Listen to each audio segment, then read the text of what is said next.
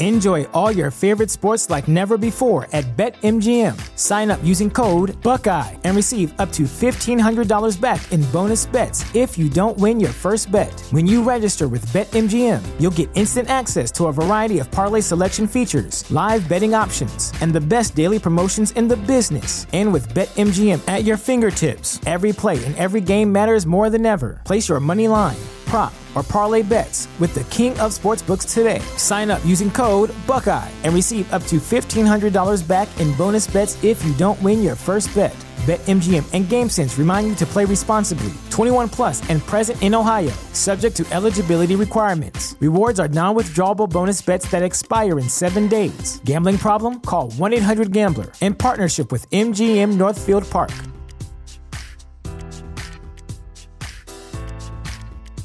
Support for this podcast and the following message come from Corient. Corient provides wealth management services centered around you. They focus on exceeding your expectations and simplifying your life. Corient has been helping high achievers just like you enjoy their lives more fully, preserve their wealth, and provide for the people, causes, and communities they care about. As one of the largest integrated fee only registered investment advisors in the U.S., Corient has deeply experienced teams in 23 strategic locations. Corient has extensive knowledge spanning the full spectrum of planning, investing, lending, and money management disciplines. Leverage Corient's exclusive network of experts to craft custom solutions designed to help you reach your financial goals, no matter how complex they may be. Real wealth requires real solutions. For more information, connect with a wealth advisor today at corient.com. That's C O R I E N T.com. Corient.com. TheChairShot.com. Always use your head.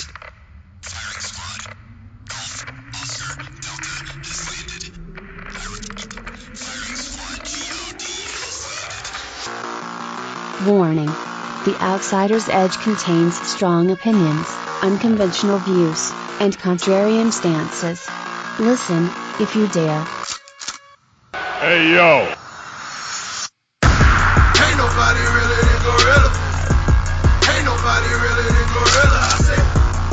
nobody really than Gorilla. Ain't nobody really than Gorilla. Gorilla tactics. Whoa, know we bout action. Whoa, know we not lacking. Whoa, matchups not matching. Whoa, jump upon the rope. Put my feet up in your face. No, we ain't tapping out, but y'all ain't but this way. Whoa, Gorilla tactics. Ain't nobody really than As we were brought in by the fire tones of the Tongans, we uh who we all give we give all deference to, of course. We'd like to welcome you to another episode of the Outsiders Edge. What's happening, everybody? It's your boy Rance, aka Ray Cash. I got the crew with me as always. We got I kind of our honorary, sort of, kind of, every now and then fourth Our guy. recurring guest. Our Yes, that's a, yes. So uh let me introduce the click first. You just heard Kyle. What's happening, sir? Oh, you know, man, it's school's time. I'm living that dream. I'm happy that the gang is all here today. So, you know, I'm here, and so is our esteemed brother, Mr. Carl Irvin. What's up? Man, it's like a nice fall day outside. And I, I, I wish I was right? outside. Is it good over there too? It's like 60 degrees. That just looks It like fall. South Carolina. I'm sorry. So I'm Rand, in a- it's I'm in a still good mood, Swampy is all I'm hell in. Texas. Question. Yeah. What's fall? Autumn. That season in between, you know, that two weeks, rants in between 100 degree weather and 30 degree weather. That like oh yeah, with the weather change. Yeah. yeah, yeah, yeah. That's fall. That they that they call that something? Yeah, in other places that last more than two weeks. Like Maryland? I guess. I don't know. Let's ask our guest. Speaking of Maryland, I got my boy since we since I, we got a brother who's white Rob. He hates that. I'm saying that because he hates it. I'm introducing Black Rob, my boy Mr. Rob Burnett. What's up, sir? What's happening, fellas? And yeah, we we have uh it was about sixty or seventy today here up in Maryland. So I like it. yeah, um so now with us, well last winter was more like fall. So who knows what it's gonna be like this year. Well, the Earth is warming, sir. It's it's it's a known fact. Well yeah. So you know, it is what it is. Only only fifty percent of the people believe that. So you know. Yeah, but Well, I mean, I'm- if we've I'm in the anything 76 season, if we learned anything from election season this year, Carl, is that 50% of the country is dumb as fuck. Yeah, that's a very good point, sir. supremacy. that's a very good Well, point, sir. They don't. They they did. They didn't do too well in their core classes in the science, math, uh, in the social studies and English because they had a million man march to the million MAGA march. They only had like thousands. Don't work the same. But and speaking of that, it's interesting to note that we're coming up on Thanksgiving, so we're coming up on a holiday we celebrate where our people gave another group of people another pandemic. So hey, good job for us being right on time with history. There's nothing more American than a holiday founded on disease, spreading, and sadness. Hey, but be USA, thankful. USA. Be We're number thankful one. though. By the way, this is how this episode is gonna be, y'all. This is like one of y'all got to come up with a clever way to talk about this shit, cause like It will we are not be me. And no, well, Kyle's good with that shit. But this, Yeah. we we are, as the young people say, we're going hard in the paint. Do the young people say still say that? I mean, None of us. How would any of us know? We're none of us are young it. people. Carl, I teach freshmen in high school. Oh yeah, that's true. I forgot about that. Sorry. So, like, I'm not as up on 2020's lingos because we're virtual right now, so I don't hear them talking together as much. But, like, if you say someone goes hard in the paint, they know what you're talking about. Oh, okay. Works for me. Carl, does the cauca- does the Caucasoid persuasion? Do they understand hard to paint? Well, this one when, y'all does. have, when y'all have the meetings, do they would they I understand? mean, if Dirk, Colloquialism. Nowitzki, if Dirk Nowitzki is any example, then no. No, the Caucasoid delegation does not know I, I, I hard in the can. I can assure you that I know what it means. Maybe I should maybe I should ask my wife to see what she says. You don't. Okay, Sally, she, your wife might be a better precursor because you was born in Memphis.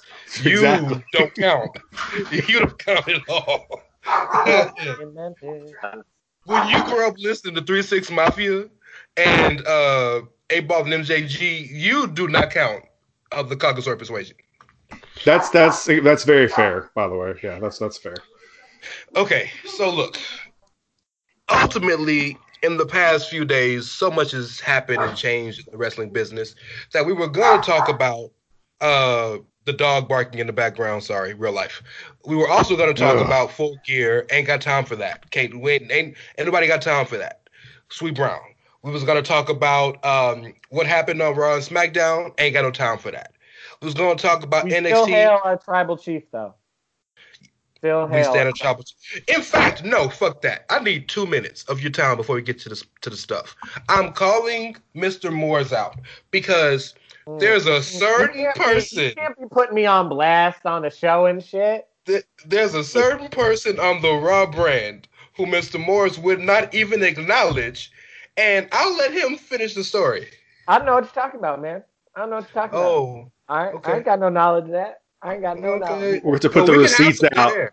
We have to put the receipts out on the official Twitter account. Nah, nah, nah, y'all, nah, y'all. In all realness, though, in all realness, though, I wouldn't say I'm a fan yet, but Drew McIntyre's trying real hard to make me like him. He's Mm. trying real hard to make me like him. saying all that good shit in those promos and shit. Like, mm, he's trying real hard.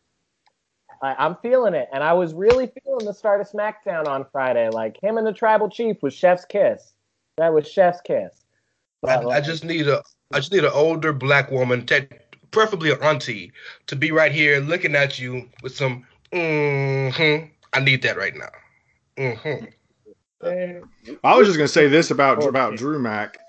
Um, you know, you guys know that me and my youngest have been watching wrestling, and we don't really Yes. watch Raw because we don't have cable here. We try to watch the Hulu cut like the next day or whatever. But so she hasn't seen much of Drew McIntyre, and he was out last night. We were watching, and she like after all of it was kind of over, she wants to watch Orton versus McIntyre on Monday now because of McIntyre. So That's I mean, a true baby face. and to That's me that's right and so that's kind of like my thing is like always listen to the kids because us jaded wrestling fans, we don't know anything. The real props doesn't go. The real props doesn't go to him alone, though. The real props for that whole segment, for real, made the whole thing, goes to Paul.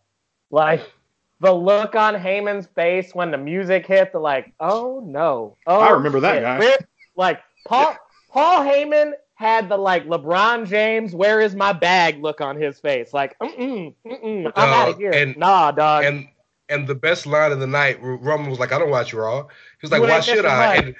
And and we were like, "This is much." no, and, and then and then Tribal Chief just talking about nobody watches Raw. They all too busy watching SmackDown. And as a Yeah, and- SmackDown mark, that just like mm, direct that in And- my and- veins. and you remember Paul was the EVP of or the executive director of Raw, right? So Right. like that's what makes it even more funny. Joking on himself. Okay. All right. So we got a lot going on. We we got to talk Zelina Vega. We got to talk. This is the the only time I'm going to say this man's name. I'm going to refer to him as a different name, but but Cody. He, we will speak of that man, and I have an epic rant on that piece of shit. Um, oh, we got some other things. Oh fuck that dude. Yeah. I've been I've been waiting on this for a week. I'm gonna The It Outside ain't been- Ed presents the Off Your Chest episode. I like see that's so this I guess I need to find someone to be mad at. I'll think about it while while we're while we're talking. We're gonna talk a lot of root beer today, Carl. You'll have plenty of chances. Oh, great! I love I love that then. Well, no, nobody nobody gets more heated at the root beer than Mr. Burnett. So like we're in, you're in the right place, sir. Well, it- It's hard for me to get as heated because I don't really watch. So Nor So, do like, you care. You gotta save, but we're gonna save that one because like the hot story in these streets is obviously what's happening with Zelina Vega. So like, Rance, intro that shit and let's get it going. Well, Zelina Vega, you guys know, um, who used to be the the business manager and business partner of Andrade. Um, she was released Friday. She was released Friday, um, and it, we thought, well, so she the announcement of the release came out ten minutes after she put out a tweet saying, "I support unionization." So of course, when you don't know the whole facts and you just paying attention to you know what you see or or hearsay the initial thought was oh well she got fired for saying that the facts came out that zelina actually was fired earlier in the day um so i am pulling up the article to kind of read some of the back behind the scenes of the situation yeah, just Uh, while you're while you're pulling that up, there's no way on earth that she put a tweet up about unionization and then ten minutes later got fired and it all rolled through. That's not, how Not in a company anything in life size. works. Not in a Yeah. company that size. Yeah, Somebody it would have never to- works that way. Uh, fire Vince, uh, Vince. McMahon definitely wasn't reading her Twitter account at whatever time it was. God damn it pal Um, damn it pal unionization she's got to go and while Rance is and while Rance is pulling up the receipts because we believe in having our receipts with us on the Outsider's Edge. Um, y'all, this is yet another evolution in the ongoing saga of WWE and Twitch. As noted earlier, this this is I, with all due respect to Chair Shot, because we're we don't look at ourselves as a news organization. We are more opinions. I'm reading this from Wrestling Inc. Um, as noted earlier, WWE announced tonight that SmackDown superstar Zelina Vega has been released from her contract. PW Insider reports that Vega's release was fallout from the recent edict that prevents talents from continuing activity on third-party platforms such as Twitch in favor of the company spearheading those relationships and fielding talents as a part of their contractual duties.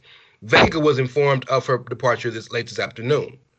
Of course, she has a 90 day non compete, which means that she can't do anything until Fe- mid February 2021. Uh, Vega's departure was not a result of her tweet in support of unionization, as word of the departure was going around internally well before she made the tweet. Sources noted that Vega had been extremely vocal about maintaining her Twitch account after the edict was handed down last month.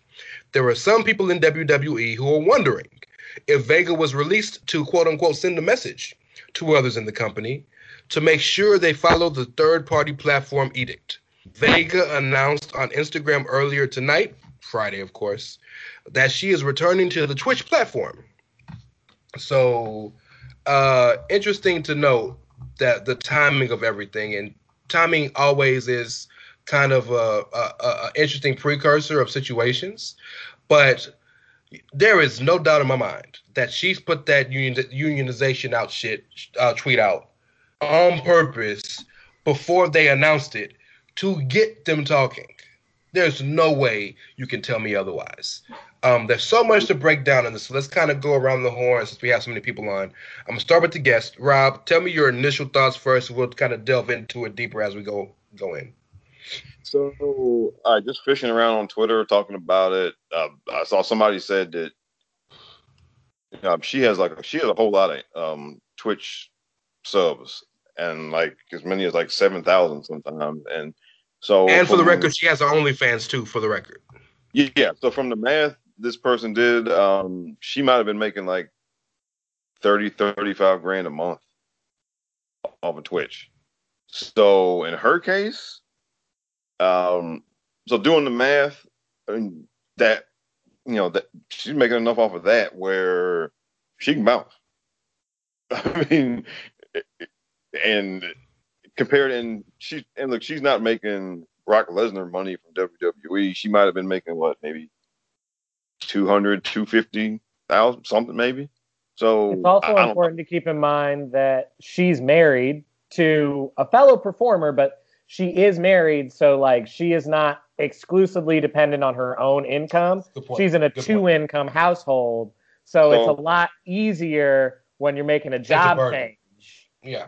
Yeah, and, and in, her, in her case, look, she's gonna make a lot of money doing that stuff because she's fine as hell, and it's plenty of horny dudes who will sub to that just to look at her. All right, That's true. I mean that that's just keeping it real. All right, I mean, you know, look if you know if one of us was working WWE and we got on Twitch, we wouldn't be making that kind of money. Right? So she's gonna, you know, she can afford to go, and you know, so and look, I give her credit for this because you know, and and because I wrote a piece about it for my own website. She put her money where her mouth was, and she actually she said, "Okay, I'm not I'm not quitting, so y'all just gotta let me go."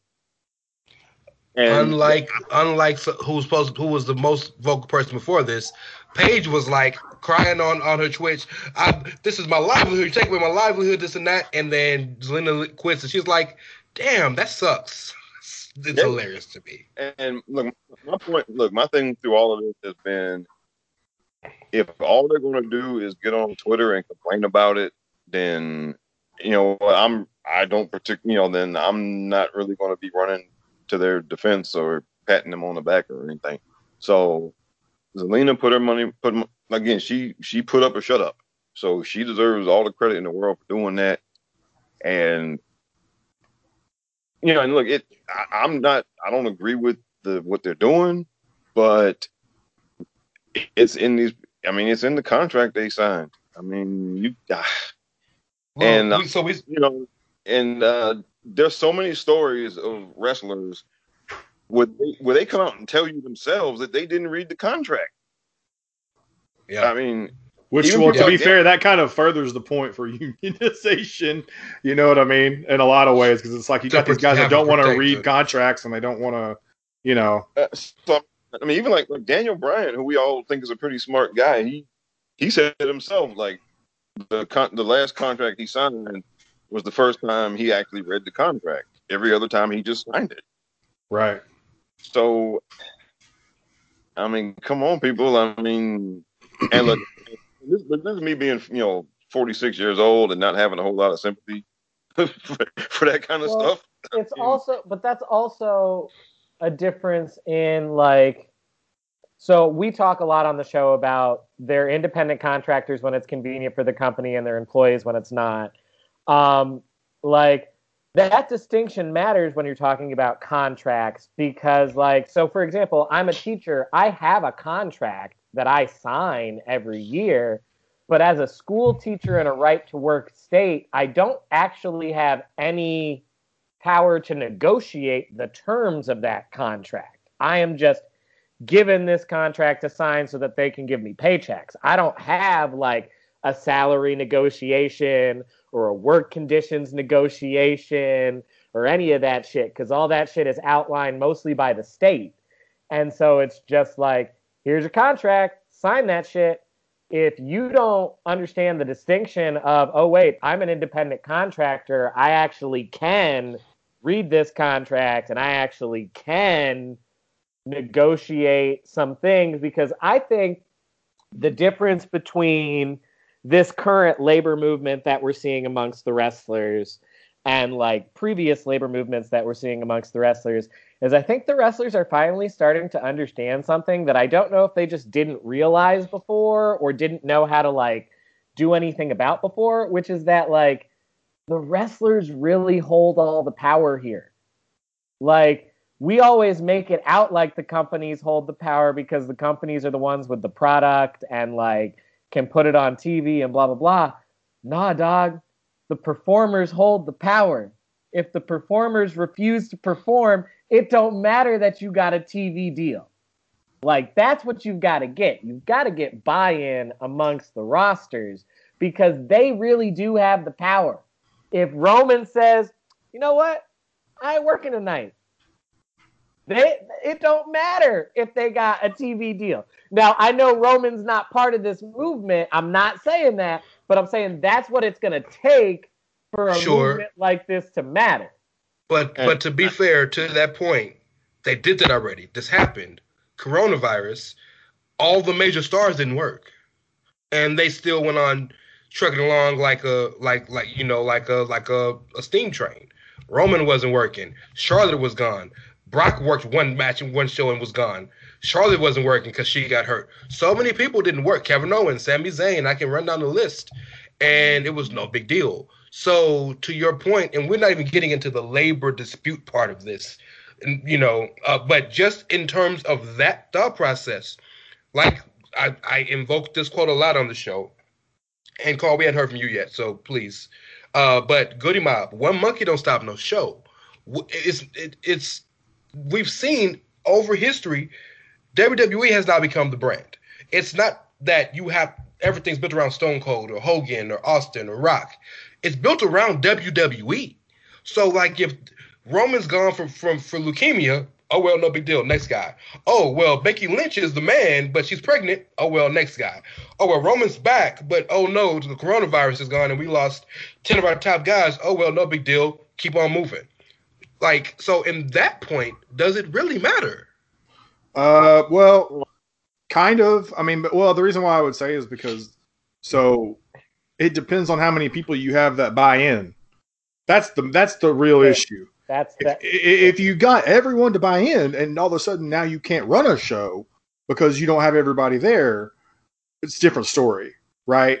But your point is still valid, Rance, because you know you you can like okay, for instance, and this is going to be kind of weird, I guess, but I think it works. Like you remember the episode where of Raw where everyone walked out and Triple H was like, "I'm going to wrestle a broomstick," Broomsticks, right? baby. Yeah, yeah. yeah. this is like, man, that's like 2012, 13, something. I can't remember the, exactly when that was. Maybe 2011. But anyways, you had three guys that stuck around, and so they put CM Punk on commentary. They had Sheamus and Cena wrestle a match, and you had Triple H out there too. So there, in that way, that was kind of, in a lot of ways, that was a dig at that kind of thing. Like, hey, we can always put on a show, right? So the that that kind of is like what I'm getting at essentially is that you have to have everyone bought into it because yes, WWE still has guys to run a show. Like they can figure out and the thing is, you'll never get it. You you really will never get it. As much as I agree with you Kyle and Kyle I think you and me probably fall as close to each other on this particular topic as anybody else. You'll never get it though because let's face it, you've got a lot of guys on the roster who are going to be anti-union because they have their own political beliefs, they have their own beliefs about unions. The majority it doesn't of affect them. and money, right? But like you know, the, a lot of most. Uh, you correct me if I'm wrong, but most like conservative types don't really like unions because it all you know for whatever reason it's another one of those things It like- takes away individual liberty. right so you know mind. how how else could they and you know a, a key guy we think about this tried to happen this you know they tried to do this however many years ago someone like hulk hogan back in the day who kind of from what i've always understood kind of put the kibosh on it because he was the big dog in wwe at the time so if if nobody's following you know everybody followed his lead you know he kind of stomped it out can, it's never going to happen you, you i mean you want it to happen you hope it could happen i know i do you know, and I respect, and by the way, I've kind of got off talking about Zelina Vega, who I completely respect her decision because she stood up for her principles, in my opinion. Like, I know, mm-hmm. like Rob, you kind of said, well, well, she's making money. She's not worried about it, two income household. Maybe she doesn't make that decision otherwise. I don't know. That's not for me to say. But she still stood up for her principles. You know, she's like, look, this is what I want to do. And I'm not going to like cater to what some big corporate bigwig wants me to do. You know what I mean? Just just just just want to make just want to make one one addition. yeah. And I, I everything you said is right, and I do believe Zelina st- stands up for her principles. But in this case, she really didn't because she quit Twitch Twitch the day they made her quit Twitch Twitch, and like she got fired. So it's not like she was out here still doing Twitch, not caring. Like, Right. she was she fell in line, but because she made too much chatter about it backstage, they let her go. But she wasn't being used. Zelina was never gonna be up, and this is no diss to Zelina because she's an asset to any place she'll work at. But she wasn't she wasn't pegged to be an important member of the women's division. They Sure. took her away from from her best part. So I just again I want to make sure we frame this correctly. Because when I when you say stood by principles, that tells me CM Punk stood by his principles, whether we like Right. his principles or not. Right? Daniel Bryan stood by his principles, whether we agree with his principles or not. Zelina, Zelina, they told Zelina to stop Twitch, and she stopped Twitch and hadn't twitched until today. Right. And I guess So, that's like, fair. But I mean, I guess at I the same time, though, like, I know you are right because it's not like she just said, because, like, and essentially, you know, if she just kept twitching. Yeah, and she didn't quit. Right. She didn't like like Paige. If Paige said today, I quit. I can't handle this no more. I don't care you paying me the money because I can't wrestle no more. My values mean more to me. She Sure. didn't. She got on Twitch and cried about it. And again, I'm again, we sat on this show and I spoke t- to all of y'all about how much I've sympathized for her Sure. because I felt like she- if anybody, she was getting screwed out of the deal. She did all that, and then you know what? This happens. Oh damn, it sucks. Like you should, if there was this big, this big of a deal, you would quit. So, and I can't speak to. You said it perfectly. I can't pay somebody else's bills or look at somebody else's wallet or their purse. But it's interesting to me how we frame things because Lena is being looked at in sense, in a sense like a martyr when she got fired. She did not quit. This was not. This was not her choice to do this. and that's what's kind she of is not a interesting about it, sympathetic figure to me. See, but see, that's what I, think we were talking. Being I'm sorry. fired is what. Or I'm sorry. I was just gonna say I would argue being fired makes you more of a martyr than quitting because like Right. martyrdom is when you are the victim of the system. especially considering she did fall in line. Like, I mean, yes, she was chattering backstage, but she still did what she was. I mean, let's let's face it. You've got a lot of guys like perfect example. Someone like Sami Zayn who has no bones about getting on Twitter and speaking up for for things that big corporations do not like. Okay, let's just be Mhm. honest. So the fact that she's back there chattering shouldn't mean anything if you've got other guys who do the same type of things. So what we talked about prior to the show starting is maybe she was made an example of in this situation. You know what I mean? So, so let's talk more about the actual labor dispute. Rob, I want you to jump in here because Kyle says something salient every time we talk about this. Kyle always says, "My goal, if I was a wrestler, is I'm not gonna sit here and I'm I'm not gonna stand or or or The fight I'm anything dying else." on. The hill I'm dying on is not Twitch. The hill I'm dying on, as a fan of the industry and as someone who cares about the wrestlers as people, is guaranteed health insurance and a minimum standard for working conditions Yes. across So- the industry. So I think it says a lot to I think it says a lot about the situation that They they don't care about transportation. They don't care. I don't say they don't care, but they're not fighting for transportation. They're not fighting for health care. They're not fighting for disability. They're not fighting for for retirement. But because I can't make my videos or play my video games with these people, and I'm I'm being facetious here, that now I'm upset. So let's Yeah. talk about the labor aspect of this. For the So, WWE, I'm sorry, Rob. You go ahead. Okay, to go big picture here, because you know, I've actually written a couple of things about this for my website, and I wrote one today. And I mean, I'm, I'm going to be shameless here for a minute. It's at robthegenius.com. It's uh, I wrote a big piece about unionization. Um, I've written about healthcare, and because if um, my, I'm an actuary for the federal government, and I work for agency that takes over pension plans. So I've seen a lot of like just data on things like how much retirement plans cost companies, how much health insurance costs companies, and whatnot. So I'm not an expert on all of this, but I I I feel like I do I can speak with a little bit informed on some of this stuff. Um, now, as far as like you said, the transportation, they're not fighting over that because well, they can write that off on their taxes. So people, you know, when people when people make a big deal about oh they got to pay for travel, they can write that off. So, and writing it off might be better for them than having the company pay for it. Um, for healthcare, considering what they do for a living, um, health insurance for them is going to be high premium, high deductible. So, paying out of pocket might be cheaper. Um, so that's another thing you got to consider. Because look, I mean, you know, the company pays if they get hurt wrestling, that is taken care of. So, yeah, but that's workman's comp. That's not that's not health insurance. If, if I have the flu, I can't go get checked out. You know what I'm saying? But here's the thing, though. So, like, if, you- if if you know if one of your kids is sick and you got to take them to urgent care, I mean, for them, for the for the money a lot of them are making, they're probably better off paying out of pocket than having some high premium, high deductible health insurance. I mean, that's and that's because of just the messed up nature of healthcare in the United States. You know, we had some type, you know, if you know, if we had a, a better healthcare set up in this country, then that wouldn't be the case. But because of just the messed up way our healthcare system is, if you make a lot of money and you're in some profession where you know your premiums will be high as hell, like them, they're probably better off paying out of pocket. So as a result, they're probably no health insurance is not a hill they're going to die on.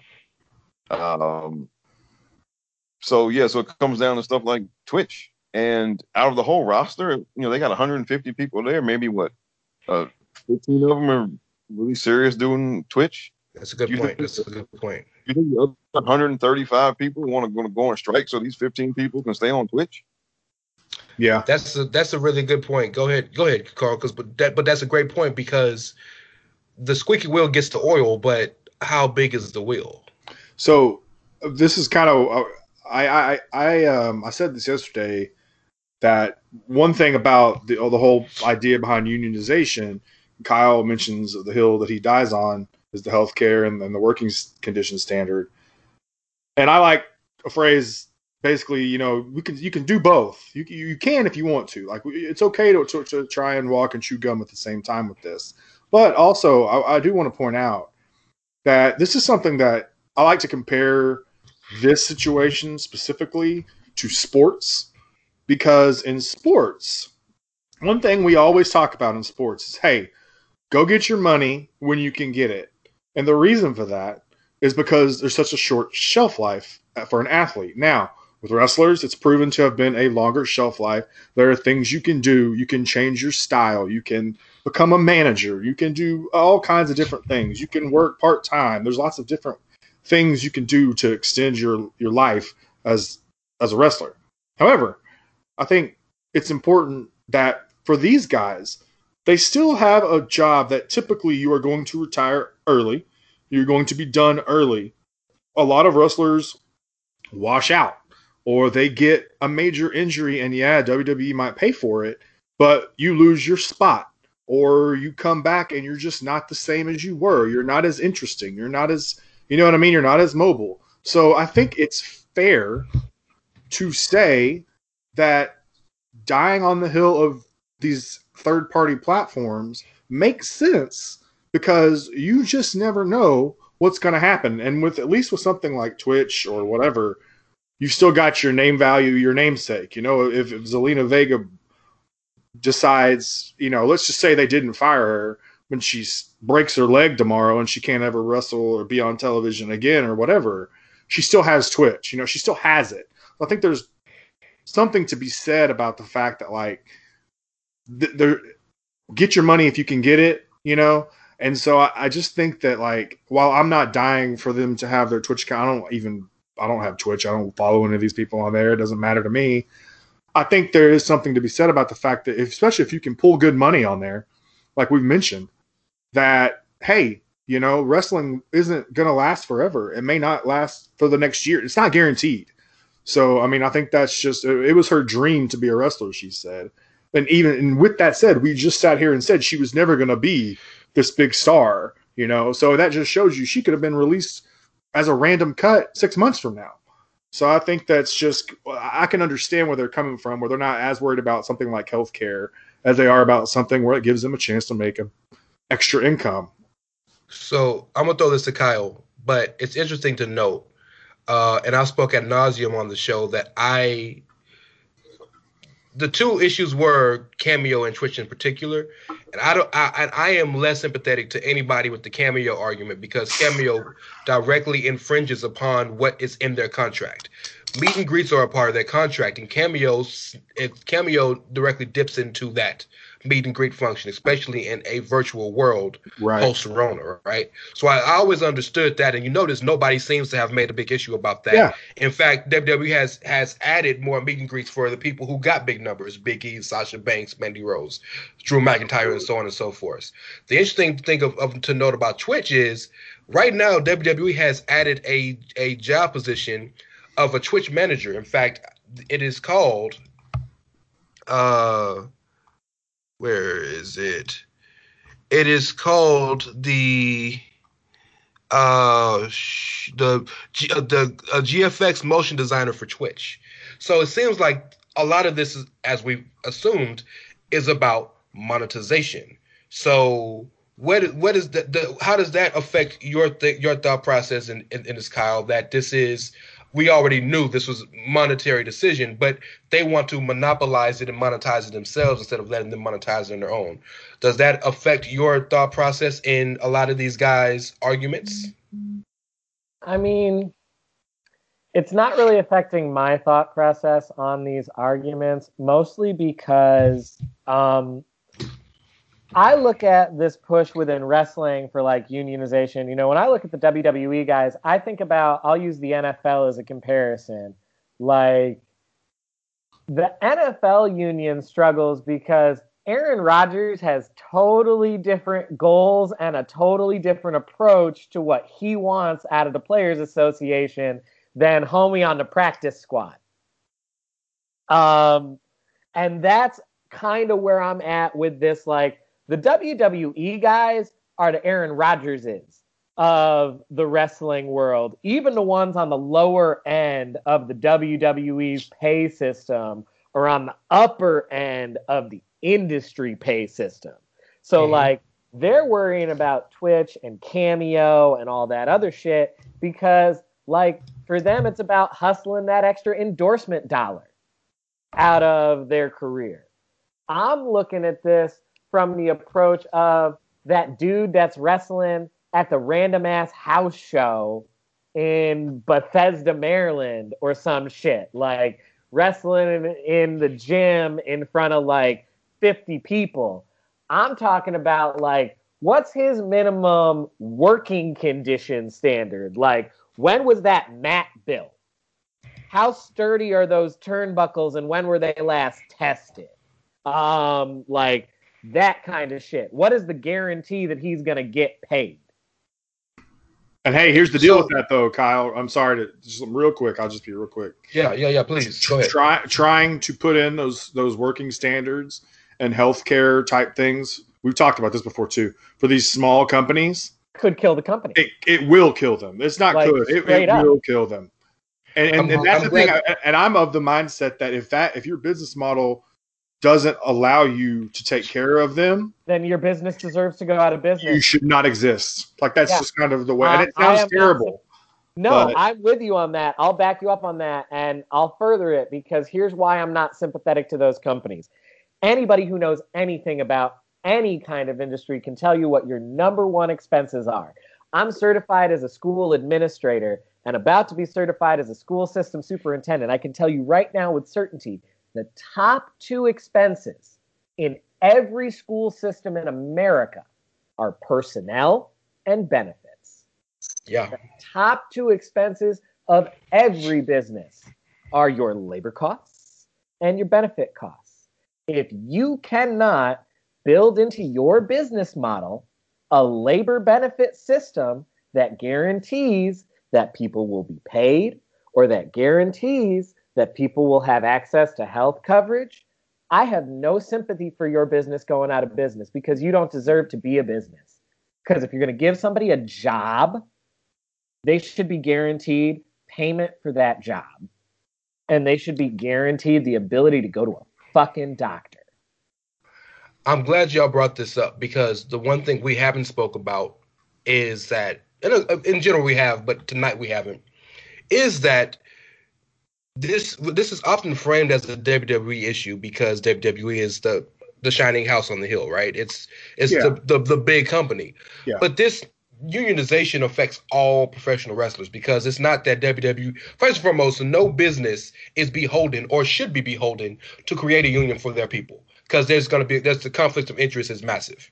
It should be on the some entity separate from the company, right?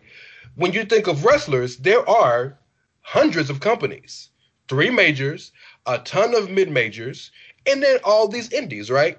So one thing of note involving the Zelina Vega story, I think we should notice is Gabrielle Carteris, who is the current president of labor union of the labor union, uh, SAG AFTRA, which is Street Screen Actors Guild. We speak about a lot on the show. She sent a tweet responding to Zeli- to Vega's "I support unionization," saying, "Hey, at Zelina Vega WWE, thanks for standing strong for labor solidarity. I support you. Please email me at such and such and such and such and such." So what I want to do on this show is we've we've we have thought about ad nauseum, and I want to get you guys' uh, opinions on this about why do these wrestlers not belong to SAG? I am on the SAG website right now, and, and the steps to join. A form a performer becomes eligible for SAG after membership under one of the following two conditions: proof of SAG after SAG or after employment or employment under an affiliated performers unions union. And let me go deeper into that. Proof of employment, uh, which is which uh, says that SAG AFTRA, and for those of you who don't know, uh, that stands for the Screen Actors Screen Guild, Guild. And oh, help me with American. Feder- American Federation of Television and Radio Artists. Yeah. Um, uh, SAG AFTRA membership is available to those who work in a position covered by a SAG AFTRA or AFTRA or SAG, one of the two separate, collective bargaining agreement, provided that any person qualifying through work as a background actor must have completed three days of work as a background actor under a SAG AFTRA collective bargaining agreement. Membership is also available to those who work one day of employment in a principal or speaking role as an actor or performer, or as a recording artist in a SAG AFTRA cover production. Employment under an affiliated performers union includes performers may join SAG AFTRA if the applicant is paid is a paid up member of an affiliated performers union, such as ACTRA, AEA, AGMA, or AGVA for a period of one year and has worked and been paid for at least once as a principal performer in that union's jurisdiction. Uh, potential broadcast members should contact the National Broadcast Department for their local information or joining. So it, there is some work for these guys to do, but it doesn't seem unattainable. So we're speaking of unionization. I don't see it happening personally, and we'll go around the horn on here and get you guys' opinion. But I don't see it happening personally because some entity is going to have to do it, and all this, the fact that people are treating Andrew Yang like he's the savior of pro wrestling is like asinine to me. Right, because like he can only do so much, and even if he had, even if he was in the administration of the new, in the cabinet of the new current under the new administration coming, there's only so much he can do. But it's gonna it's gonna invoke pe- a, a major entity to it with a huge influx of cash to only want to take care of the people if they don't do it themselves, and they're all going to have to be involved in, in this and that. If they don't do that, then they're going to have to do SAG, and this is where the Oh. issue comes in. Go ahead, Rob. Okay. So actually, uh, one, um, one of the guys on Twitter, and his name is John. You guys have probably seen him. Uh, he's an actor, and he t- he talked about a lot of wrestling stuff too. And he's in SAG, so he um he tweeted a couple things a day. So basically, all right, for them to be in SAG for wrestling, then the company you work for has to be a signatory to that union. So they have to basically agree to recognize SAG as the union for the guys who work there. So that, that's obstacle number one. Okay. Um, because you, know, you can't just hey we're we're in SAG now. All right. Um, so yeah, I mean, so if like the guys in you know Ring of Honor, Ring of Honor has to recognize SAG. You know they they have to be a signatory to the agreement, or WWE or wherever. So that's the first part.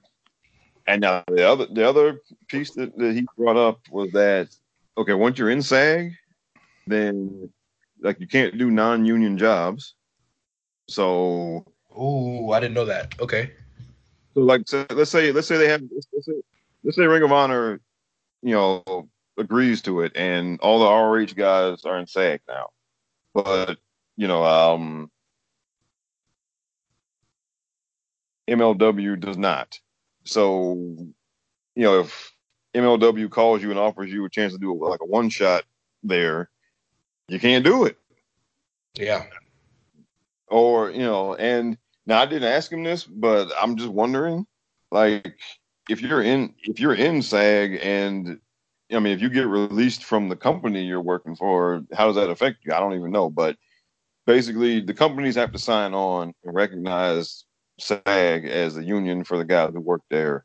And then you can't actually you can't take non union jobs. And then also if SAG decides to strike for some reason, you guys you got to strike too. So if SAG decides to strike because you know um, the the people who you know are on TV for CBS are all getting you know Rider screwed strike or something like that. Yeah.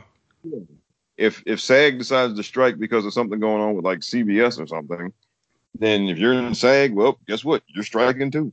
So that's a problem.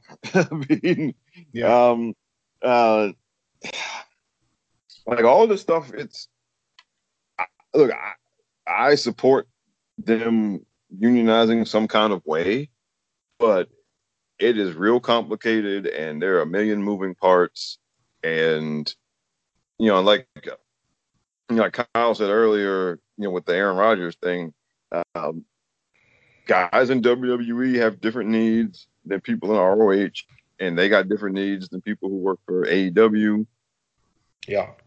and they got different needs than guys who are working indies. Um, and so there's a question of, okay, well, who are your union officers going to be? Because let's say, forget SAG, let's say if they, if guys across the industry all got together and said, we're forming the wrestlers union. Okay. Who's going to be in charge? Because Tribal chief. Okay, well, if he, Sorry. well, oh, well, I mean, if the, if the WWE folks are the union officers, then they got a whole different set of needs. Absolutely. Uh, if the ROH guys are union officers, uh, you know, you know, the ROH has criminally underpaid people for very long. So, I mean, the ROH guys, if they're in charge of the union, they're going to try to get more money. Um, I mean, Because- ideally, ideally for the union to work, like the model union from athletic standpoint is the NBA's union. And the key there is you want your union leader to be like influential and like star level, but not necessarily guy on the marquee. Like Chris Paul has been the NBA union rep for the last how long? Yeah. Five, six years. Yeah. And Chris Paul's an all star, and like Chris Paul's a name that anybody who follows the NBA knows, but he ain't LeBron. Yeah. When, He ain't Giannis. He ain't Kobe. no. Now, um, in, uh, when the players got their biggest games was when Isiah, Thomas. Exactly. And Isiah, again, big name, household name, all star. He ain't Magic. He ain't Jordan. He ain't Right. Kareem. So, so Larry Bird. Yeah. qu- question here. Um, maybe one of you guys will be able to answer it better than I will. As far as before I even get into my point, I just want to ask this just for my own education. It, are they unable to form kind of like the NFL, the NBA, MLB? Are they unable to form separate unions per company? Could you not have a WWE Entertainment Entertainers Association or an AEW Entertainers Association? There's My my legally preventing them depending on where the company is headquartered.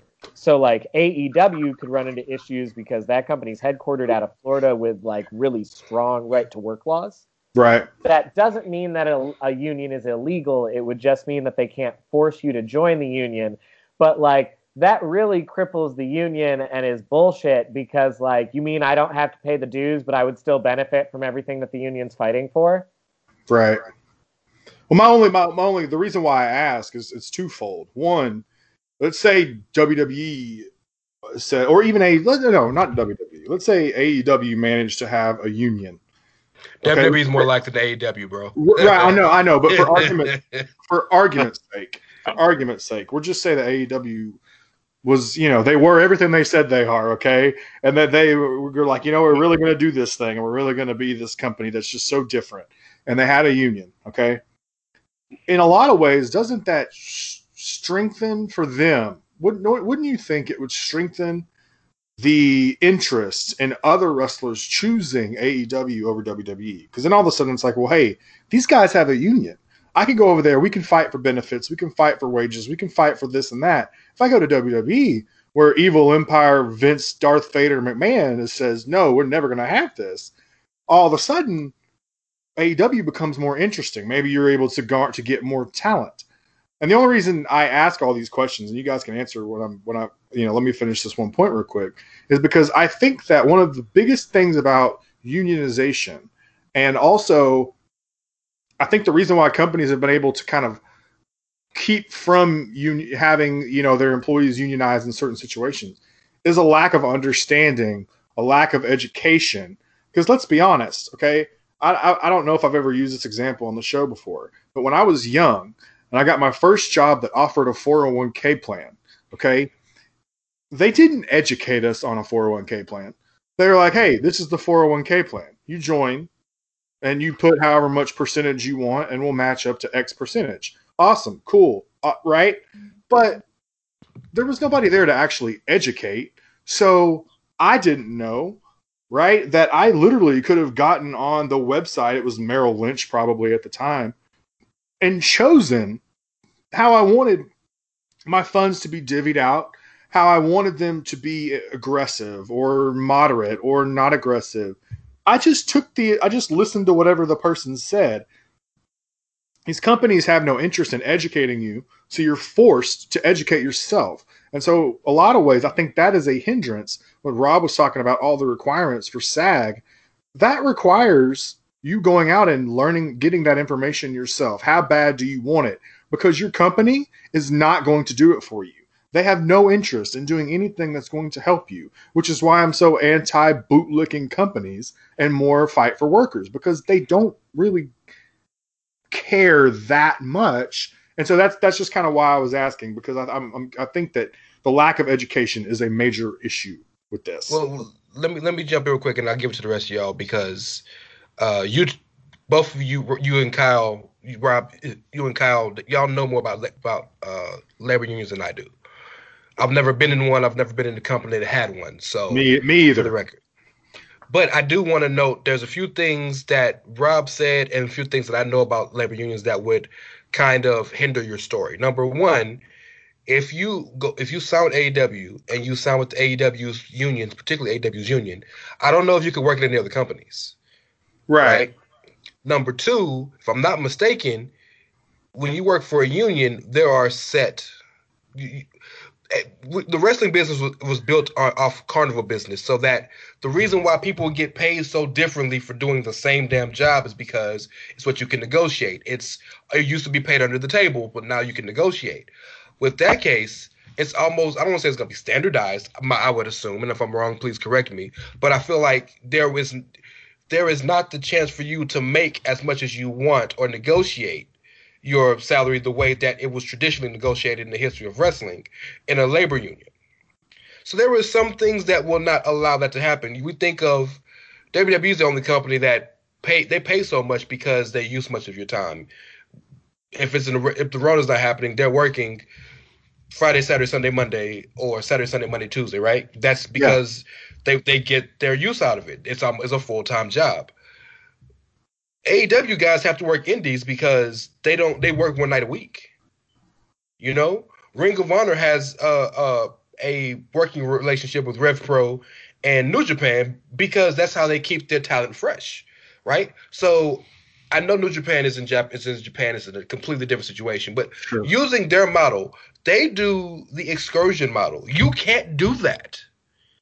I can't send Naito or Show or David Finlay, right? I can't send him to Ring of Honor for six months if Ring of Honor has a labor union that doesn't work with another company. I don't see that happening. And this is from the ignorant perspective. Please, Kyle, you're the expert, and then we'll go to Rob. But tell me, tell me I'm wrong if I'm wrong. Tell you if you're wrong on like why companies pay more or like which question am I responding to? What I just a lot of things. okay if those are the, the things i just mentioned are, are the reasons why i don't think one particular company having a union would work. It would have to be a all wrestlers join the same union and not aew wrestlers join the aew union.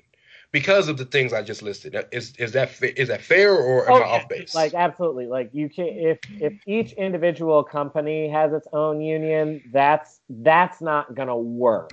Um, within education, for example, like every state might have their own teaching union, but like that's just a state by state basis. That's not a like, oh, if I leave this company for this company, I have to rejoin the union all over. Like that that becomes very complicated very quickly. You have like different non-compete issues. Um, That that would be way messy, and it would also compromise the wrestler's ability to really leverage and negotiate properly. Yeah. And um, it, it it would have to be industry wide because yeah, it just it just wouldn't work having one company with a union and the rest of them don't. Um, because I mean, everybody would be trying to get to the union company, and that would, in essence, bring down people's value for that company. Also, I mean, for, for supply and demand reasons, and I mean, it would have to be industry wide. And like I said again, people got different concerns in different places. Like, remember Ring of Honor was it last year? Where they got with that whole thing with Kelly Klein, where they got busted basically. Last year. Not, not no that was this year wasn't it Uh, my this I think it year's last- been that long It- oh, okay maybe it was last yeah year, it's crazy um, out they found like they didn't have attending physicians at all their shows, and guys were taking Uber to the hospital and stuff like that. I mean, the Ring of Honor, you know, so that's a different concern with than you know getting being able to get third party money, right? I mean, it's just two different things entirely. Um, for guys in AEW, you know, you might want there's a concern in AEW that they put all those people on dark and a lot of them never make it to dynamite. So um, if you're only working dark every week, then you might be wasting your time in your opinion. You, you, you might think that you're wasting your time basically. So you might want to have it negotiated that you know you get at least X number of nights on Dynamite every year because Think about the, work- think about think about Dark real quick too. I'm sorry, Rob. Just I want to add to this. Dark is a show where they have so many indie guys come in to get a look. Would that still happen? I'm sorry, Rob. Um, well, because well, that's the other thing because those guys aren't getting paid. They're not well. Some of them aren't getting paid at all. Like uh, the dude ended up signing with WWE, right? Ben Carter, yeah. So dark is kind of the way that. Well, see now, okay, now I'm- now it's time to take shots at the root beer company. are are we are we pivoting or do we want to put a bow on this that before we feels like AEW? journalism. That feels Okay, like so- journalism. Well, I 'cause- see that because my thing is because you know you hear people saying, "Oh, they let people work other dates." Well, they let you work other dates, so they don't have to pay you that much. Dog. That's not Uh, they don't do it to be nice. So you know they got all these people working dark. They're not paying them worth a damn. And yeah, they let them work other places. I guess so because they don't want to pay you that much. Okay, I mean, if if you want to make any real money there, then you probably don't get. Because look, you don't see M, is MJF working other dates now? no. he, he left MLW at the beginning of the year. Um, so I don't think he's working any other now. So I'm assuming he's making real money there, and he ain't working other dates anymore. Jungle Boy and Luchasaurus are working other dates. Joey Janela. Yeah, Joey Janela's working other dates. I mean, a lot of those guys are working. So, I mean, if I'm if, if you know if your labor concerns if you work for AEW would be, I think that you want something stable on the main show at least X number of days a year, so that you can get main show money, right? It would, it, and that's a whole different animal than again, you know, third party stuff for WWE or ROH making sure you have a damn doctor in the building, right? I mean, um, Or AEW actually stopping matches when people get hurt. Oh God. Can I can I can I read something to you guys that I that I find interesting? Speaking about the whole payment system in AEW, because if you remember, they said equal pay at, at the very beginning, which we know Ooh, duplicitousness from the root beer folk. Yes, and this could go. This could lead into my diatribe on Mr. Runnels because I'm not calling him Cody nor Rhodes. He's Mr. Runnels uh, or Garrett, uh, as I like to call him. But um, he Hey, so you know he was on this the AEW unrestricted podcast and just put both his both his dumbass feet in his mouth multiple times.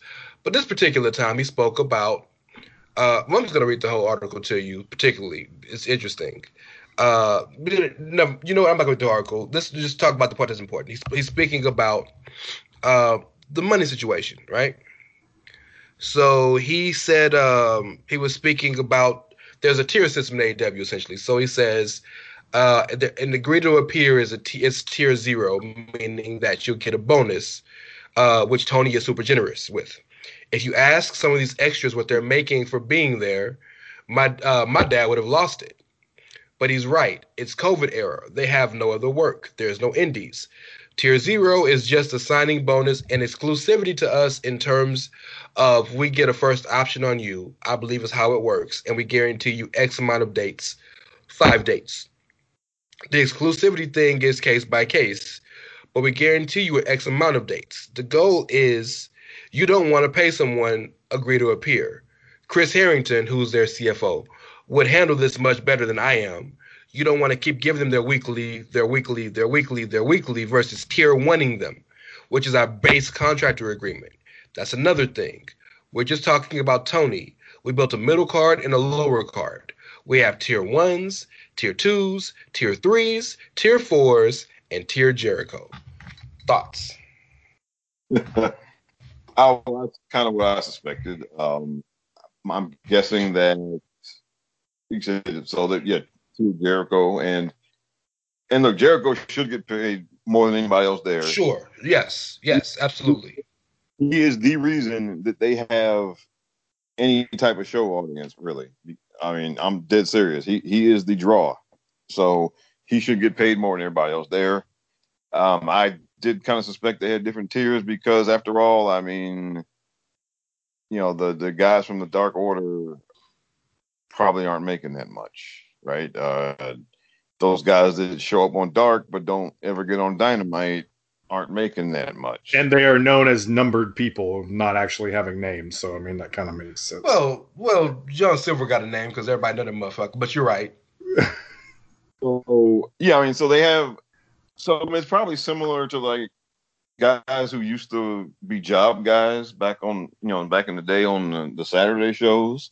You know, um, they got paid less than you know the any of the name guys, and then from there it just it, it went up depending on how many dates you worked and all of that stuff. So Sure, but the difference is in WWE you negotiate your contract. So equal pay to AEW apparently means well all the lower card motherfuckers got equal the same y'all get the same amount of pay. And all the motherfuckers who throw in dark, y'all get the same amount of pay. And all the people who, yeah, y'all might main event some shows, y'all get the same amount of pay. So like that's not equal pay though. See, I, mm. I also find the Uh-oh. term I find the term interesting to use because when I hear the term equal pay, I assume you're talking about you not paying the men and women different. Like that's what I always assume when I hear the term. Oh, Yes. about equal pay. Is that that means that you're just not paying the men at one rate and the women at a different rate. So like, do the main event level women get paid the same amount as the main ele- level men? Like. Well, ain't, ain't no man. No. Yes, and the answer is no. then that's not A not big equal fat pay. no. well, that's the As thing. my Like, as my friends say in Spanish, no. Yes.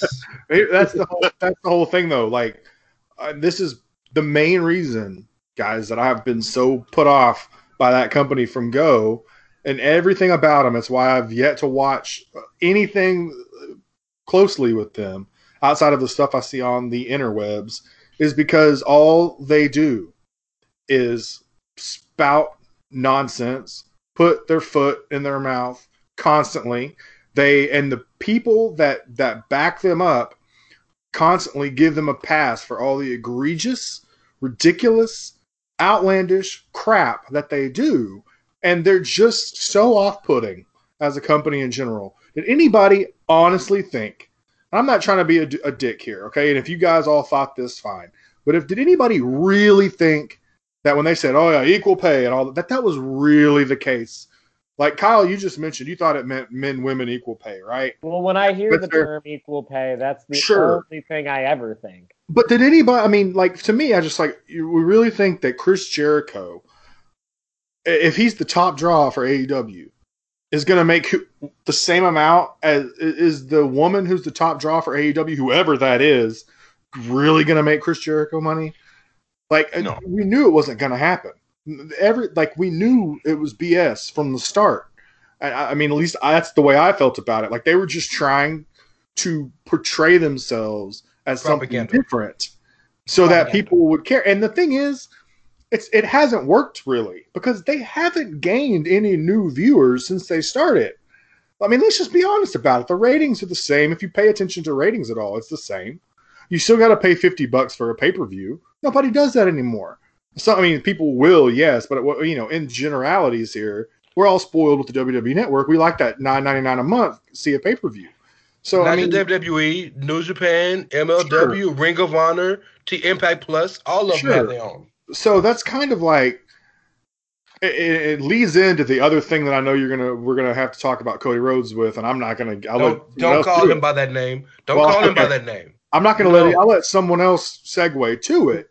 but it's just another. It's like another point in in the AEW saga. Like, look, I, and look, I'm here to give the work to WWE too. I've done it multiple weeks in a row, and that's the show that I that I pay the most attention to. But you know, at least they're at least for the most part, they just say the silent part out loud. You know, well, hey, we ain't gonna let them have Twitch. We ain't gonna let them unionize. We ain't gonna let them do nothing. I mean, that's just the way it is. At least we know. At least they're not coming out and being like, "Oh yeah, well, we're cool with this and we're cool with that," and then behind the scenes you hear otherwise because that's not typically what happens. So we know that Vince McMahon is the, like I said before, he's Darth Vader. He's it's the evil empire over there. So I mean, at least they're honest about it. Wouldn't Vince Well, be Palpatine? Mm, maybe so, But then who would be Darth Vader? You got to have a Darth Vader, right? Hunter, I guess. So, yeah. Anyway, would make sense that would make sense because Hunter was one of the boys, and now he's part of the Empire, just like Anakin. So yeah. There we go. There we go. Okay, so look, if y'all will oblige, I got some shit to do. I don't get to talk shit about root beer. Oh no, please. Hey, I can't see your I can't see your video, so I don't know if you chump at the bit, and I'm really ready to shit on Mr. Reynolds. Please go ahead. Let's. I Let's do it. mean, always. no, I, I mean, I'm just so sick and tired of like, I say it every fucking week, but like the EVPs of this company make this company so hard to like. Like every fucking time Cody gives an interview, he's out here talking more and more stupid shit. This motherfucker out here in 2020 defending unprotected chair shots to the head? Mm, Are you Don't talk about kidding me? Yeah, yeah, yeah, Like, yeah. This motherfucker That's what- that's on my out list. Here, like just saying the dumbest shit over and over and over again, and I'm just like, dude, close your fucking mouth. Let your product talk for itself. You have a decent product to air. Why are you so extra? Oh boy. Yeah. Okay. And well, well, this is kind of the this is why the boys shouldn't run the company, um, because I mean, I mean, we you know we give them crap for like saying they're going to do stuff and they're not doing it. Honestly, I think a lot of it is just that those guys are in over their head uh, in a lot of ways, and um, and like this thing with the chair shots. Well, I mean that honestly, that's a labor thing also because now I mean, he is kind of indirectly pressuring people to do that kind of thing So look, Uh, because he did it.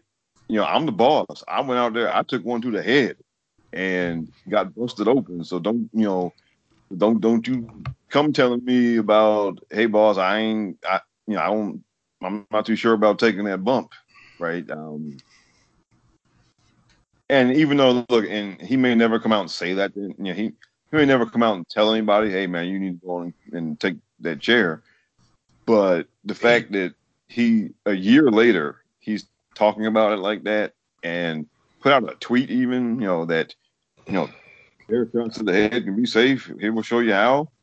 I Well, mean, I- baby, um, I, I have I have the receipts, Rob. I have the receipts. So I can read you the receipts, sir. I have the receipts right in front of me. Oh, So the, the- yes. Um, this is again off of that AW restrict unrestricted podcast in which he put all of his feet in his mouth at the same time. First part. The thing that gets this is this is this is Garrett speaking. Yes, I don't call him by that other name. The thing that gets talked about a lot, and it's safe to talk about, is the gimmicked chair, quote unquote, with Shawn Spears, and how terribly wrong it all went. I actually told him last night. I told Ronnie, which is Shawn's real name, I had told him it's entirely my fault what happened. The whole thing is my fault. I did not have a concussion, but I was definitely shell shocked. When I came back and Steve Yu and all the comeback studio guys were filming, they were filming a very real moment. But I saw out of the corner of my eyes as I headed for the training room, Moxley and Jon and Tony Khan, Moxley, Jon Moxley, and Tony Khan just ripping Spears to shreds. I hadn't seen that kind, that side of the owner, the founder, the chief, the boss Tony, and I hadn't seen that side of Moxley. Some days he says one half a word to you, other days he's talking your ear off. It was cool to see that because he cared about my health and he cared about the product. And I could see him pantomiming to Spears on how he was supposed to do it. Tony's agreeing because you've got a wrestler. He's clearly got to be right, but he's wrong. I really appreciate uh, that he cared about me. So, continuing further, and this is where the, the shit gets controversial. He's wrong because I'm the one who told Ronnie Spears to swing from the side. I told him to swing from the side, and the last words I told him, because there's a whole series of days prior to this, swing for the fences. And when I landed, I don't know if you can make out the camera shot, But when I land, my head is so stiff from the shot that I land the awkward landing where you have two falls. I muttered, swing for the fences. Here was my objective, and I want people to understand this. Wrestling is violent. People get hurt. This is not ballet. You've heard all this stuff. Now, I don't want anyone to get hurt.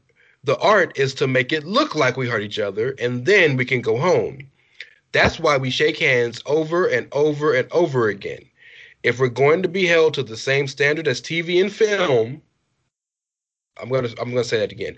If we're going to be held to the same standard as Enjoy all your favorite sports like never before at BetMGM. Sign up using code Buckeye and receive up to $1,500 back in bonus bets if you don't win your first bet. When you register with BetMGM, you'll get instant access to a variety of parlay selection features, live betting options, and the best daily promotions in the business. And with BetMGM at your fingertips, every play and every game matters more than ever. Place your money line prop, or parlay bets with the king of sportsbooks today. Sign up using code Buckeye and receive up to $1,500 back in bonus bets if you don't win your first bet. BetMGM and GameSense remind you to play responsibly. 21 plus and present in Ohio, subject to eligibility requirements. Rewards are non-withdrawable bonus bets that expire in seven days. Gambling problem? Call 1-800-GAMBLER. In partnership with MGM Northfield Park.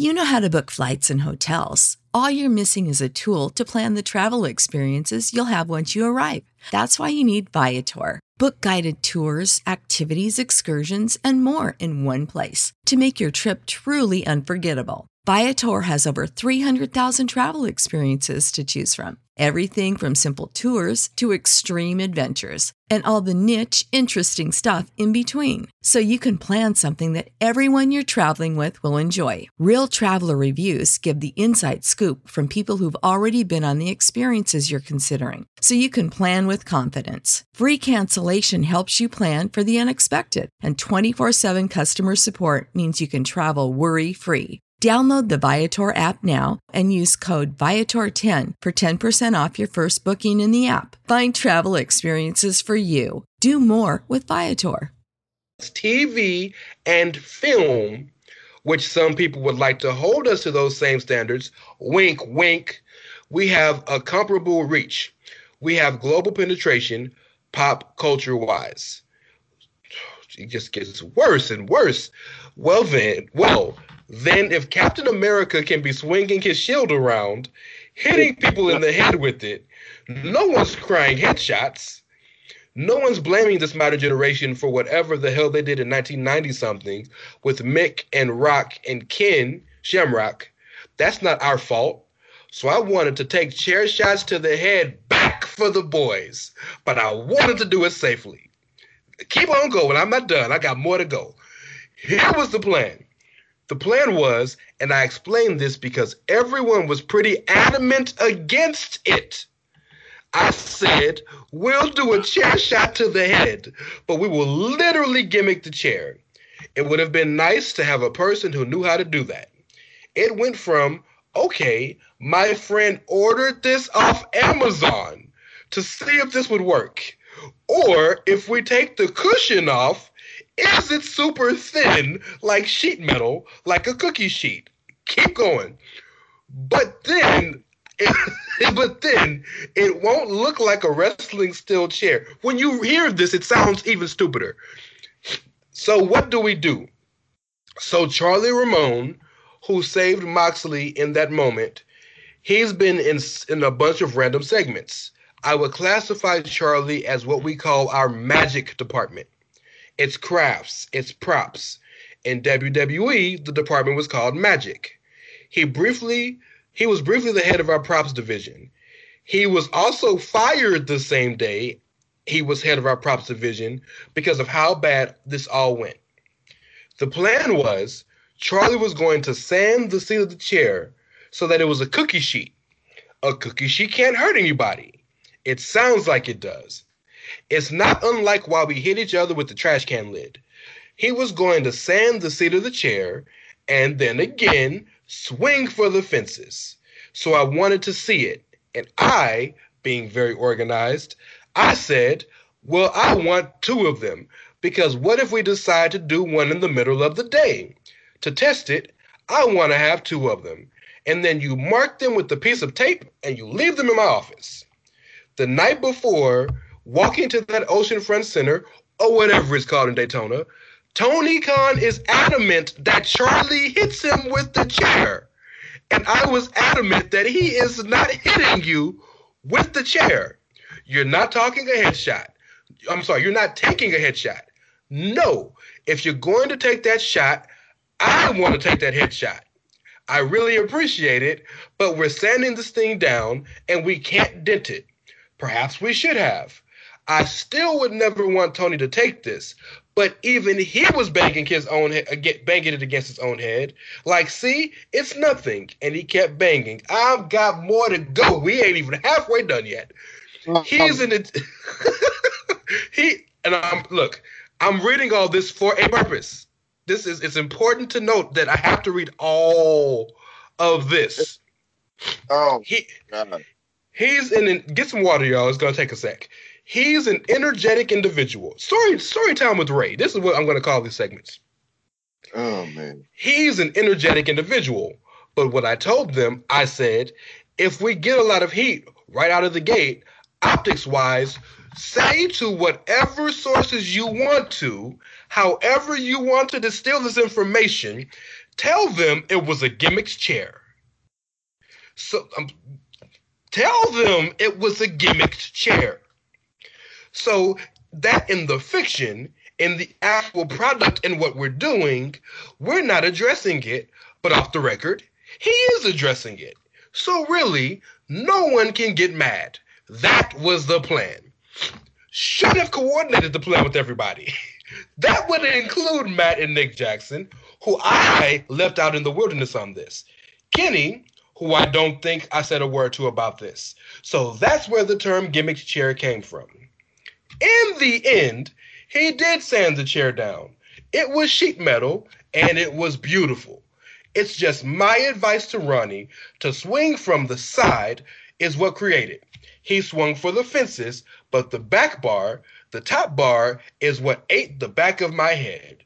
So I knew it went bad, but I was like, man, it was a great moment. It was a great moment. I didn't have a concussion. Brandi didn't, doesn't like when I do violent things, but I'm a weird, violent wrestler. I like to get hit in the face. It's a weird thing. She don't like that. So she's yelling at me, but not yelling at me, being a good wife. But in my mind, I was like, nah, moment was cool. That was a cool moment. And then they went on that scrum that night, Matt and Nick, and they're saying it was gimmicked. And then Tony said it was pilot error. And then it just became this whole just big thing. And then we're never going to do chair shots to the head again. And my attempt to get chair shots to the head back for the boys, but safely, was a failed attempt. In hindsight, maybe it should have never been attempted because the optics of hitting someone in the head with the chair are still the same. Whether it's our fault for what Mankind and Ken Shamrock and all those guys did, people still look at it that way. So I didn't think of that. And that was a big lesson for me. Would I do it again? Yeah, I would do it because it led to a fun pay per view, and Spears has never really had the moment I think he deserves. He had Tully Blanchard, he had that moment. I thought it was the right moment and is what he deserved as somebody who helped train me early on in my career and was really patient with me. The chair, we have one at the Nightmare Factory. We have the other one. So you never know. It's available. You can't swing it sideways as Moxley just kept. You got to swing it overhead. But chairs to the head, I don't see us doing it again. Oh, y'all go. Y'all go first. Y'all go first. Oh my It's a lot of it's a lot of word vomit. It's I a need some lot water, of bro. word vomit. I need some water, bro. Oh my lord. Oh, y'all go first. Okay, okay. So Oh, first God. of all, That is the dumbest thing I've ever heard in my life. I'm sorry. I- That's it's so hard for me. shit. Yeah, it, it's hard for me to piece it together because you you, you like I just oh, I go to the end of it where you're like where Cody is like, hey, so Cody is basically saying, well, looking back in hindsight, the optics are still bad, and then he turns around and says, "Would I do it again? Yes." Maybe I shouldn't have done it. I'd do it again though. What? Yeah, like oh that's that's like the first thing that jumps out of all the things that jump out. But the other thing is like, correct me if I'm wrong, but when Tony got on Twitter about it, he kind of played it down. Like, am I wrong about that? I, I No, were- Tony said it was user that that basically that spirit swung it wrong. right. And the book said it was a gimmick chair because nobody knew the truth other than Tony and and and and Cody. And by the way, shout out to the saint to the savior of the sanctity of safety, Jon Moxley. When Jon Moxley is preaching safety to you in a wrestling perspective, something is wrong with your company. Well, he spent a lot of time in WWE and probably learned a thing or two while he was there. He's also they- the guy that wants to lay and play in barbed wire and tacks. That's true. That is true. I don't know, man. Like this, this whole, this whole, it's just.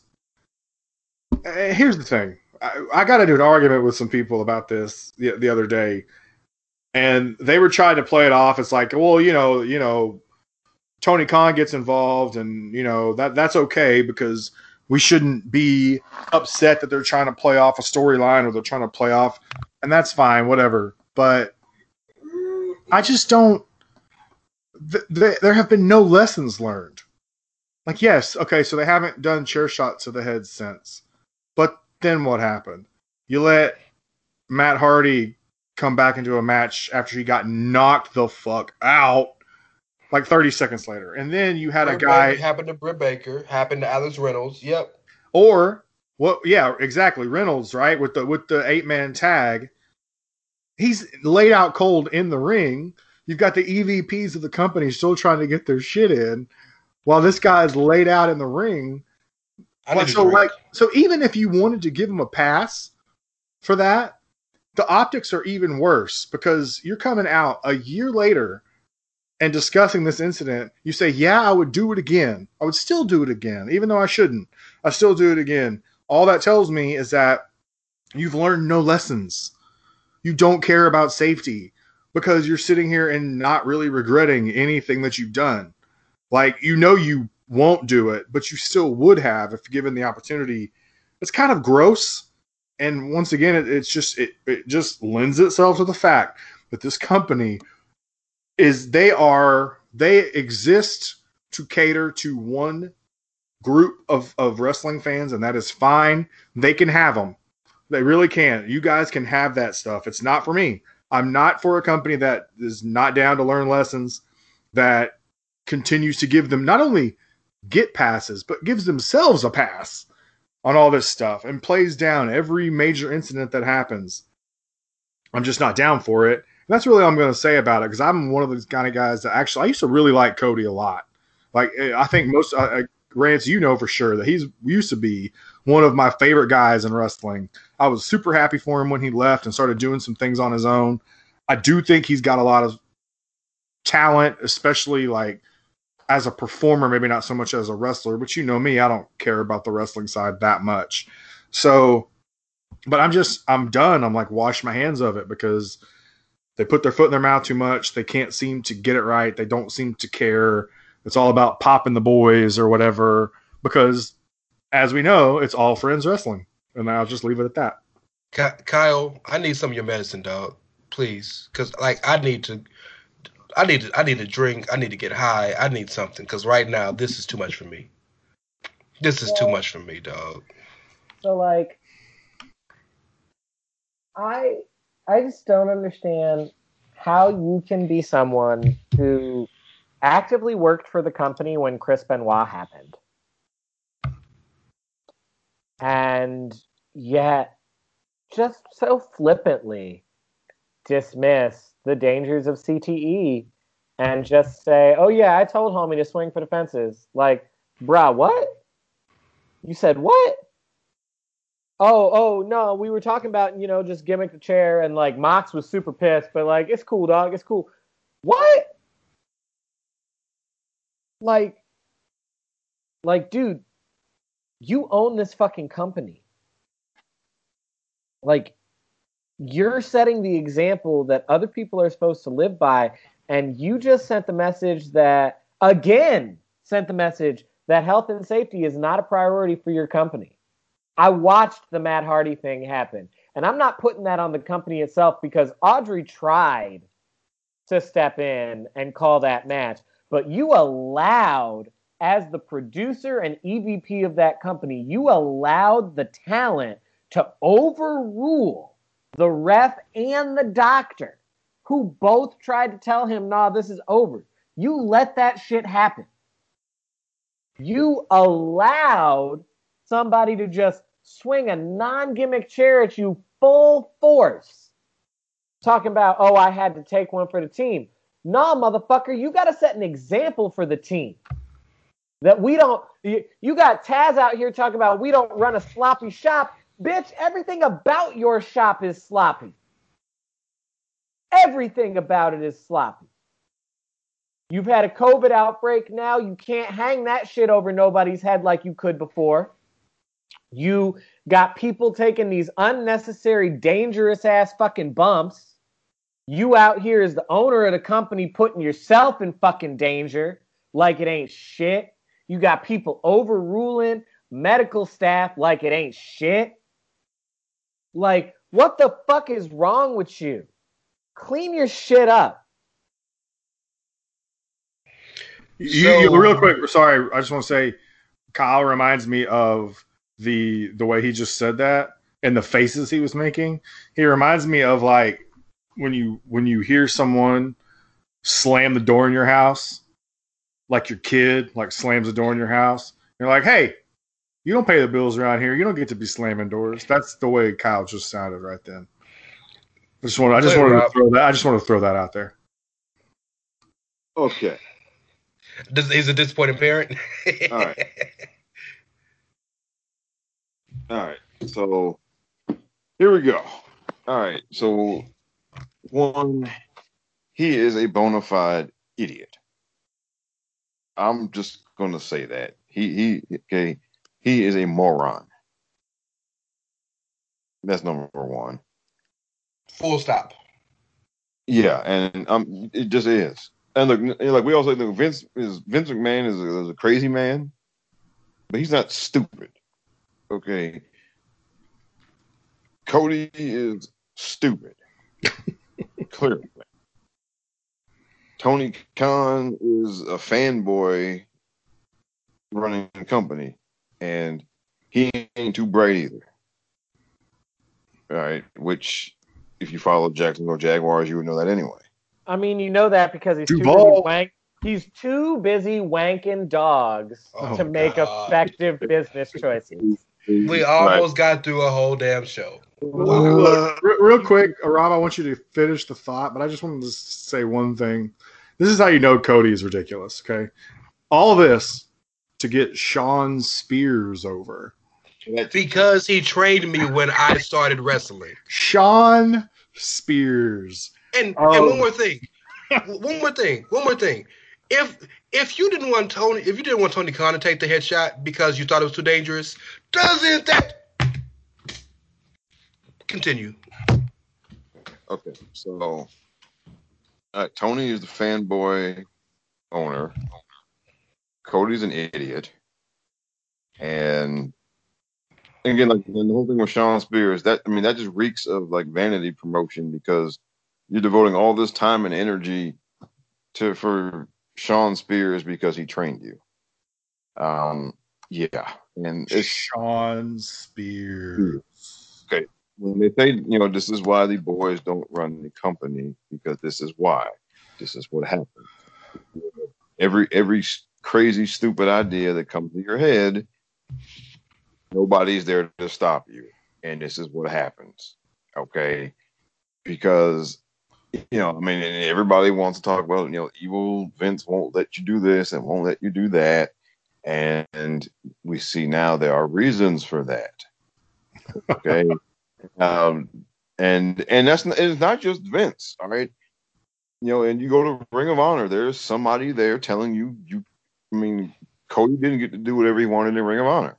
right? There were parameters, there were, you know, and all of that. You know, there's somebody, you know, there's always there, sh- there should be somebody telling you, you know, what you can and can't do, and that person needs to be somebody who is not, you know, preoccupied with their own performance. Imagine growing up. Imagine growing up the child of someone who produced a show and not knowing how to produce a show. And uh, let me add this. Let me add this. His father got fired from Crockett when when they were selling to Turner, right? Like right when the Turner people took over. Dustin got fired as the booker because he did a spot on Saturday night where the Road Warriors, you know, did a spike, you know, t- took one of the spikes off their shoulder pads and, you know, cut them open on Saturday.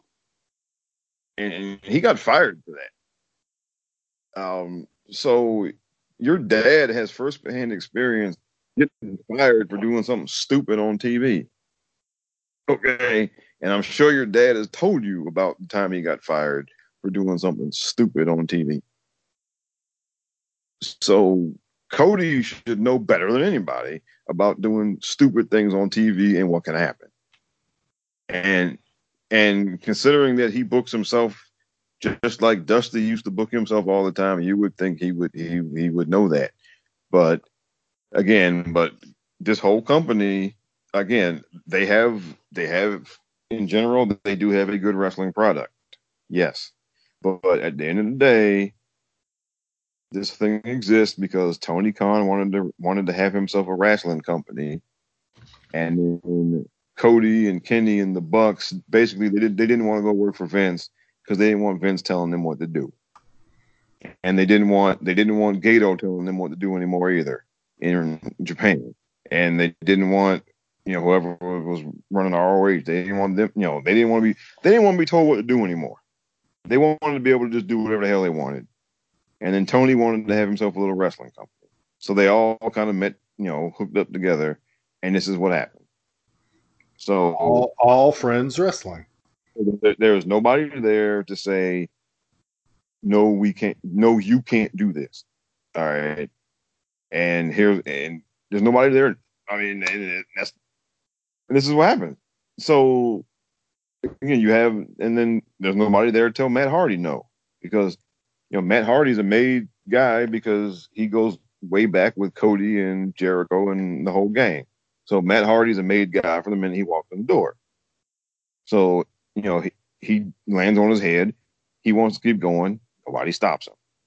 Then you have the, the tag team match where the guy guy looked dead in the middle of the ring, and Not look dead was actively passed the fuck out for over the- a minute, and they just kept wrestling over him. And because now compare that with um the thing on SmackDown last night where Chelsea Green broke her arm and they got her the hell out of there.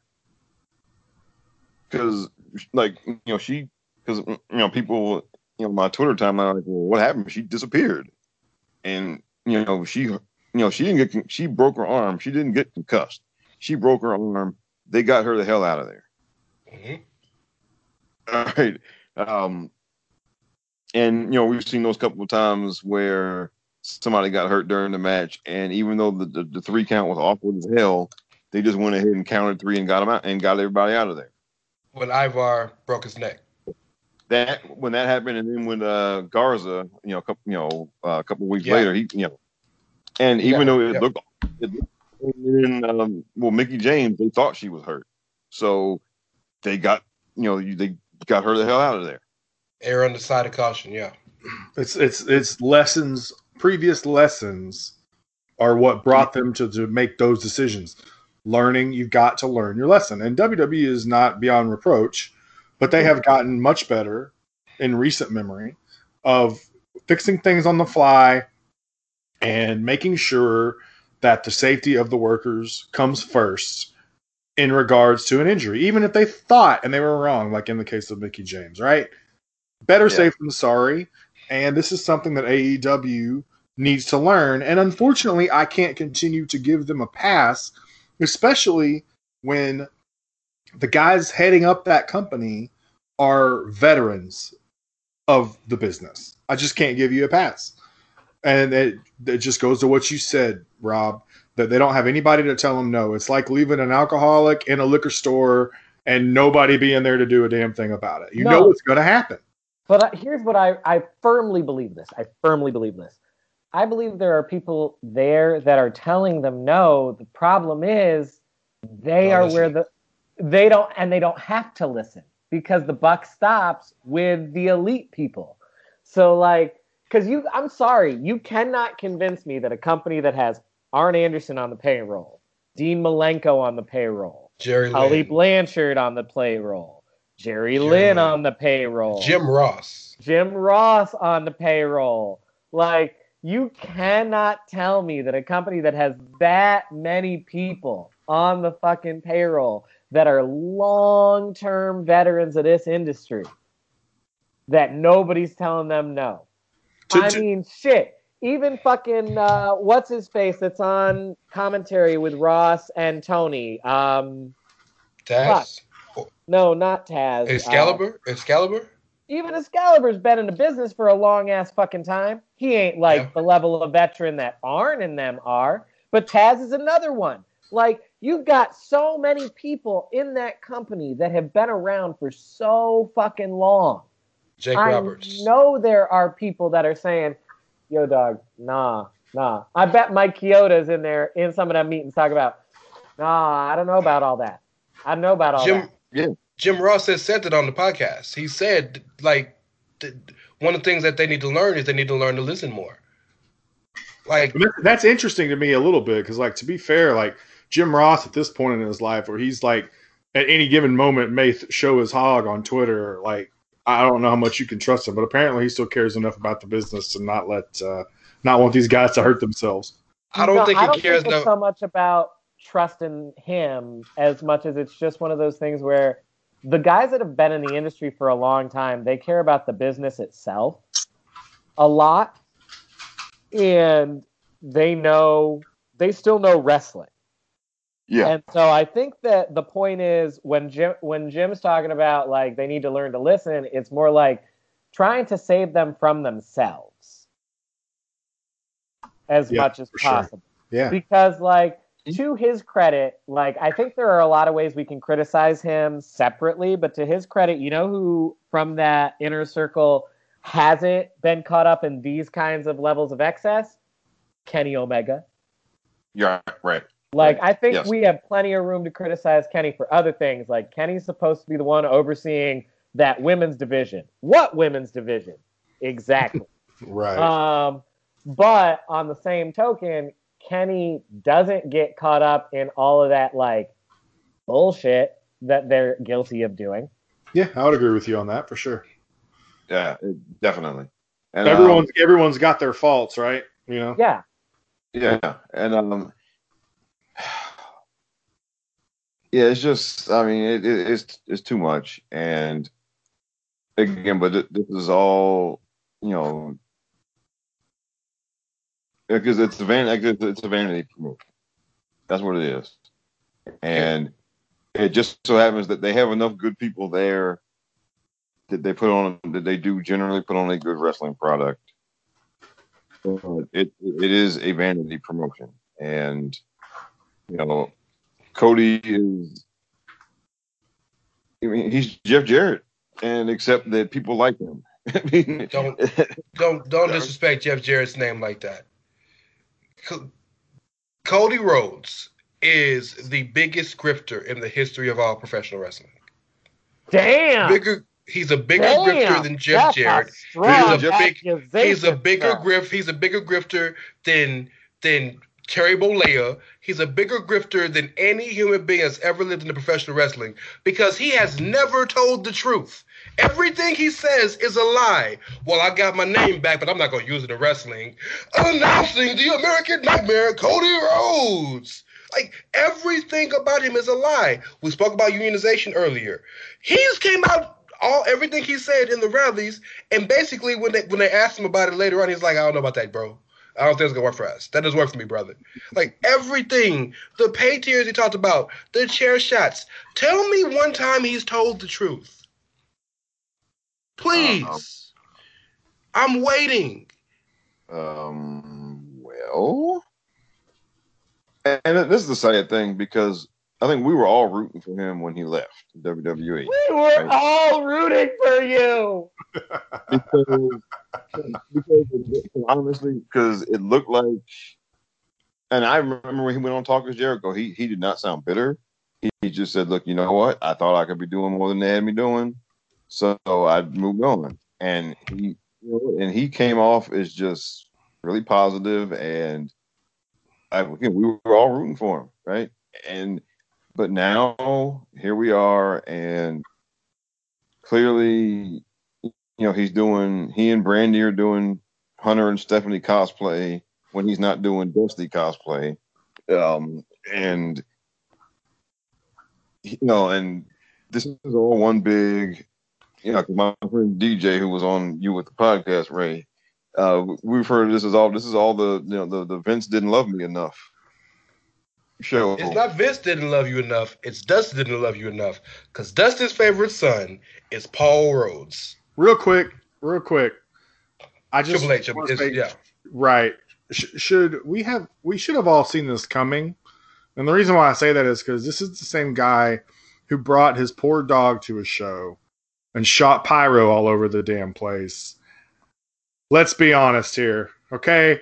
Maybe we should have all seen it coming from the beginning with Cody. Well, let's start with the first lie. Let's start with the first lie. The very first lie he ever told in his his his path to becoming grifter of the century was when he left WWE and had fans believing that well they wouldn't let you leave Stardust. They didn't want you to succeed. They told him you can. They wanted him to be Cody Rhodes after Dusty died. And he said, nah, brother, Dusty would want me to stay the course. Even put a big tweet out about it, and the pictures, stay the course, kid. It's called Stardust because that was something that that, that Dusty used to call him back in the day. You had the out. You know the wrestling business. You don't get multiple chances to change your gimmick. Ask Shorty G. I, I choose to remember Cody as the guy who had one of my favorite mid card WrestleMania matches against Rey Mysterio. That's the way I choose to remember Cody now. So Choose remember Cody has a bump on my ass, piece of shit, bitch ass motherfucker. Cody will never be on the, the outsider's edge, I don't think. No, I like I have I have truly grown to disdain Garrett Runnels. Like I like he is the biggest piece of shit in the wrestling business to me.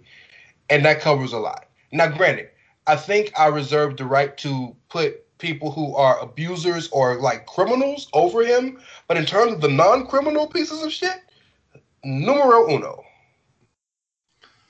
Wow. Um, that- it just, I mean, it, Called him Jeff Jarrett. Shit, Jeff Jarrett is fucking Jesus Christ compared to that piece of shit. all right, look, um, again, like I was saying, this this turned into, you know, the uh, again, it's- it's a vanity promotion, and All elite wrestling, bro. Come on, dog. Yes, of course it is. and um,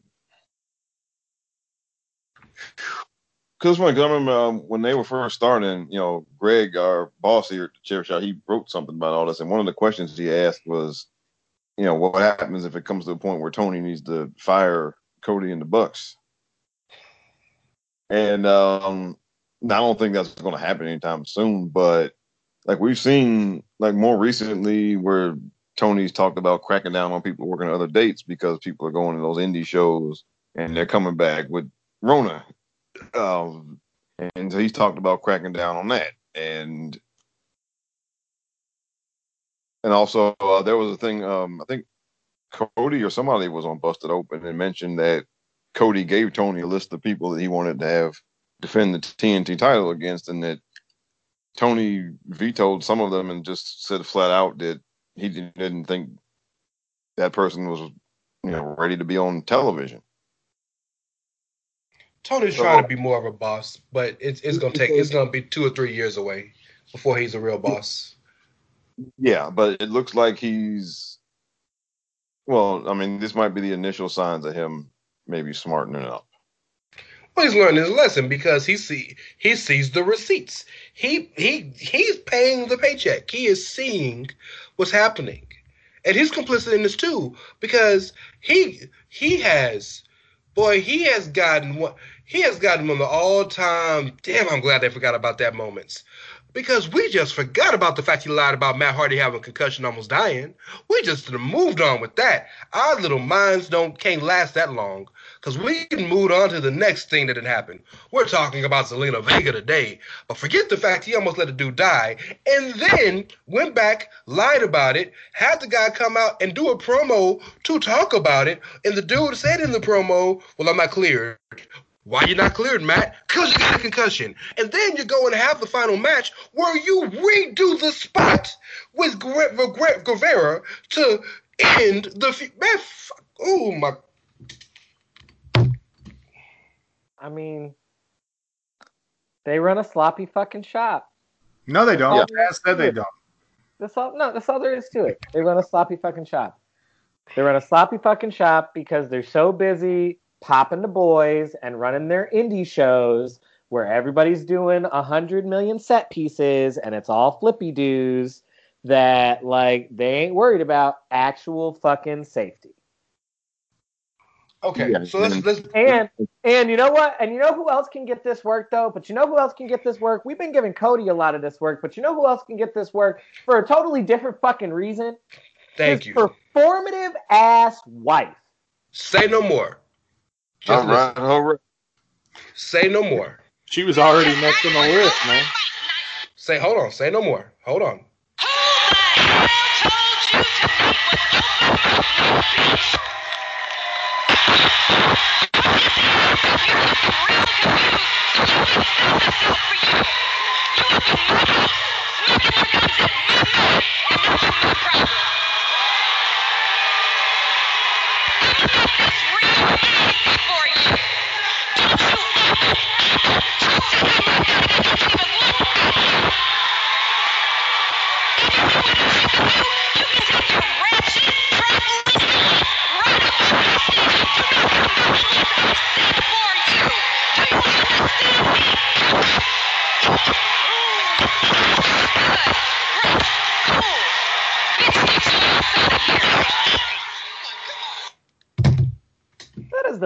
The shit I have ever fucking heard.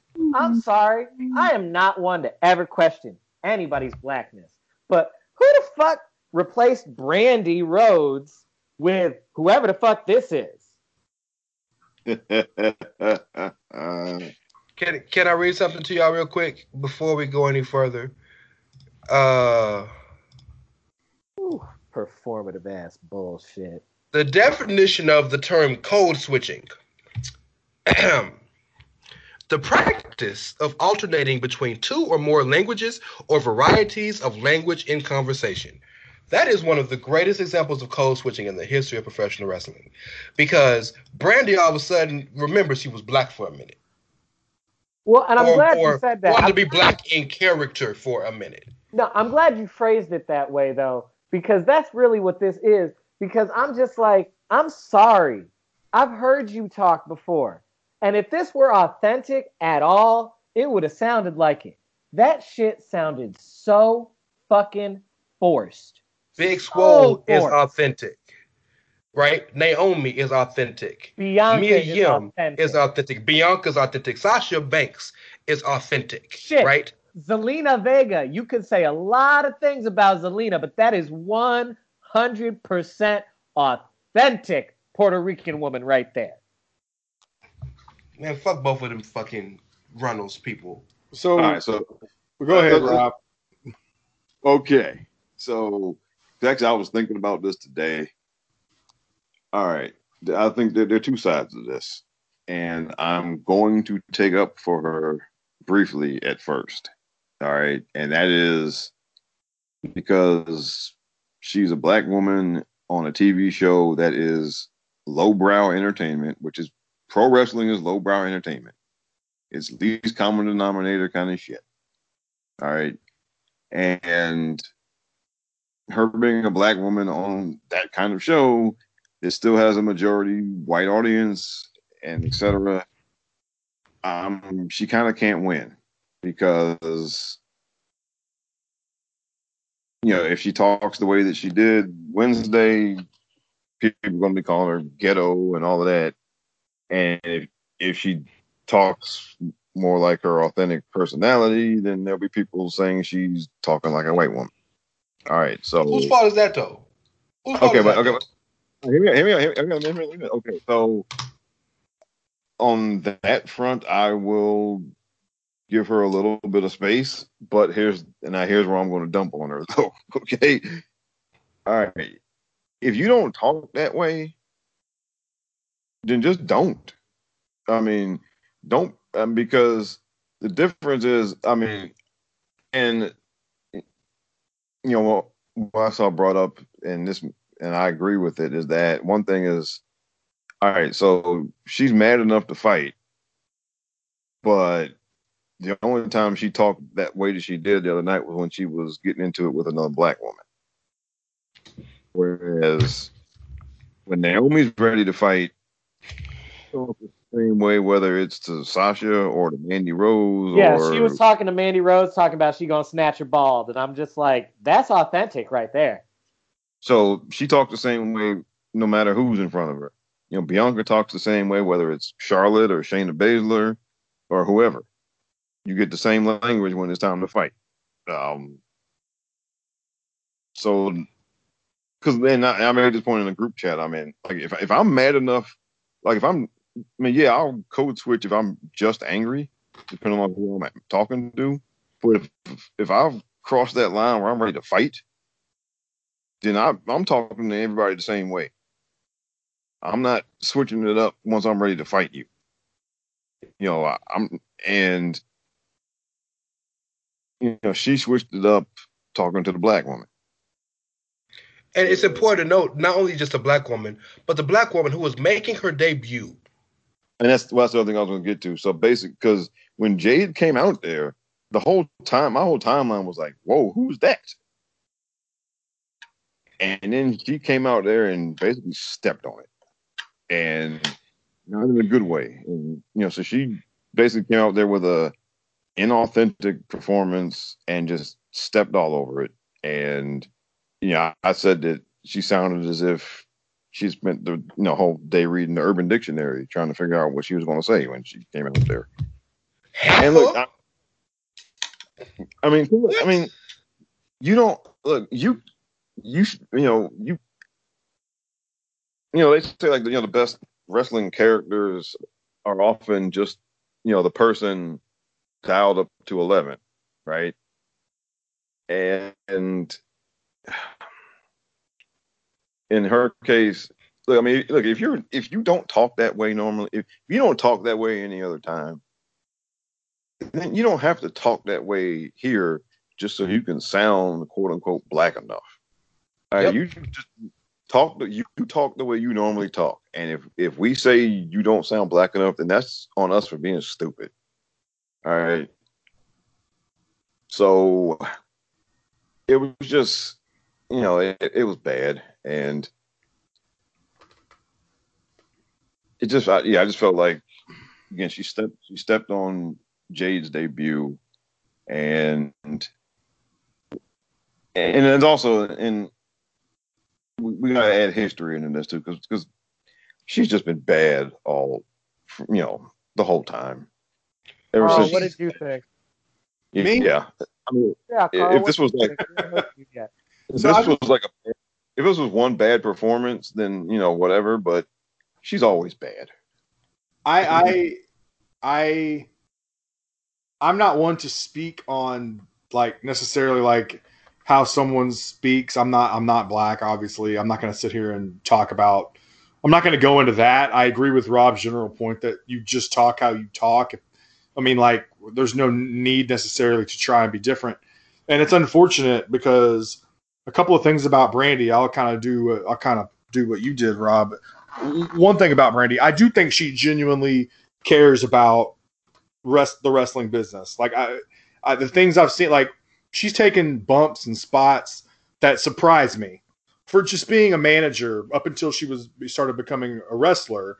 You know, like I saw the girl go through a table more than once. Like she she's down for for for this profession, for this occupation. She does care about it, but I just uh, you know, like I, I kind of lost interest with Brandi more so when she started doing her little kitchen videos and then she's over there getting doing working punches in the kitchen with people like while she's making a salad and i'm just like you know this is so hokey and corny and then you come out here and you do this promo where like you don't this isn't you've never acted like this ever. Like it's completely off character.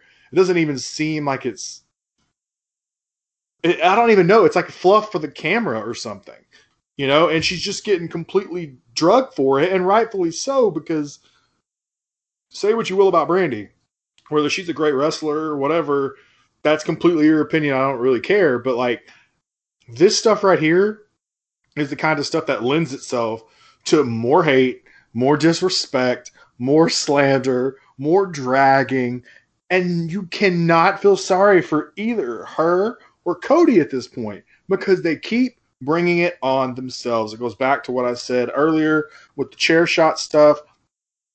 No lessons learned. No lessons learned. That is the that should be the company's slogan. Like AEW, All Friends Wrestling. No lessons learned. Like that's Let's- all I can gather with them. That's it. Let- let's let's speak about these lessons that haven't been learned. Let's speak about a few of them, shall we? When De- when when AEW started, she was the chief brandy brandy officer, right? She's the CBO of the company, legitimately. She is the chief brand officer, one of the first black females and of, of of one of those companies of prominent, prominence in that position. Fantastic. Then she started. Then she went from that to her first match she was supposed to wrestle. She brought Awesome Kong out to replace her, and then all of a sudden became a voodoo priestess. Then that was dropped because everybody in the world realized it was stupid, and Tony pivoted, which is one of the few things I will gladly give him credit for. He pivots very happily, and then she became Mrs. Rhodes again.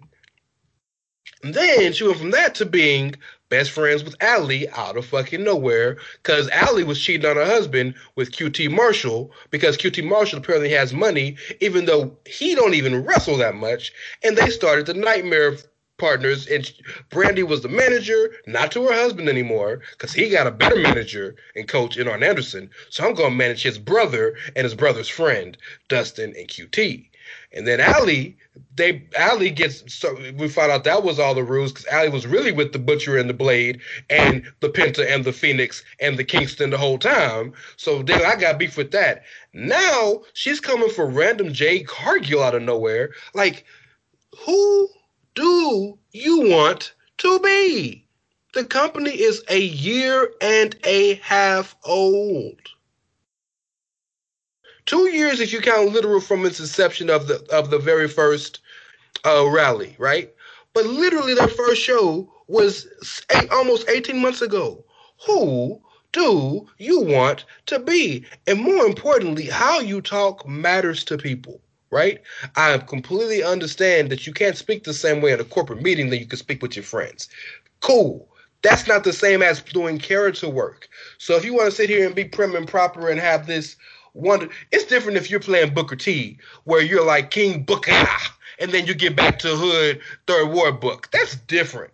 This is, oh, I'm gonna speak like this today because I'm talking to this person. I'm gonna speak like this tomorrow because I'm speaking to that person. You make us look bad.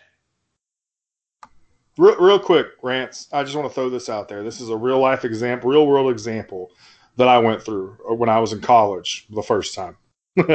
first, the first of many times. Uh, when I was a freshman in college, my my roommate, uh, we went to high school together, and we're both white dudes from Fort Smith, Arkansas. Okay, so just envision that. His whole family is from like the country. Okay, so we get to we get to U of A Fayetteville. All right, woo pig suey. Okay, and we're living in a dorm, and we made friends with uh, a couple of guys in the dorm, couple of black guys. Over the course of time, and I'm by the way, I'm from Memphis, and one of our dorm, one of the guys that we became friends with was also from Memphis. and another from Houston. By the way, they were roommates, Memphis and Houston. Kind of funny. Anyways, so we all kind of became friends, and I worked a part time job, so I wasn't always around. But he was he was able. His parents paying for his college, so he was able to kind of didn't have to work, go to school. That's what he did. So they hung out a little bit more than I did. Over time, I noticed that like he started like you know there's a difference in how white people talk how black people talk how hispanic people talk in a lot of situations it's just the reality of the situation okay we talk differently and that's fine but he he started like taking on the way that they would talk but it was weird because like he would do that and then we would go home like we might go hang out for the weekend back home and he would go visit his family and all of a sudden he was like back to being a country redneck. And I'm like, dude, who are you? Like, are you this guy that I've known my whole life, or are now you this person, or are you just trying to like play to your audience every time you hang out with someone? Like, just be you, because being you is fine. Like, it's it's okay to just be who you are, and it's the same thing for Brandi. I just I thought it was kind of that. That's what it made me think of when you were talking about who do you want to be, because that's all I can think who you trying to be. You know, like you're. I think it's spot on. Everything you said, hundred percent. And, it's sad that the last person on that list is herself.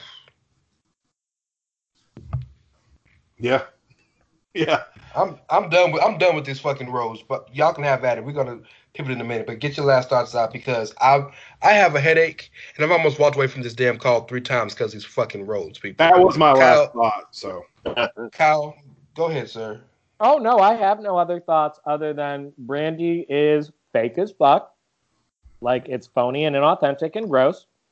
And Cody has apparently learned nothing despite growing up in the industry. Garrett. So I'm uh I'm kind of over them. Rob, last thoughts on that part of, of our lives, which we'll never we'll never get those that hour back. Okay, well, um, for all that I have unloaded on them, um, again, I'll say again, you know, it, they generally have a good wrestling product, and I, now I don't even watch it regularly, but you know, I watch enough clips and stuff here and there. You know, they have, you know, they have a good roster of people. Uh, they generally have a good wrestling product. Um, and you know, I said one time when I was on with you guys a few months ago, I mean, they've given genuine opportunities to people like Sonny Kiss that he would not get in the WWE. Facts. So, so um, you know, they are Oh, yeah.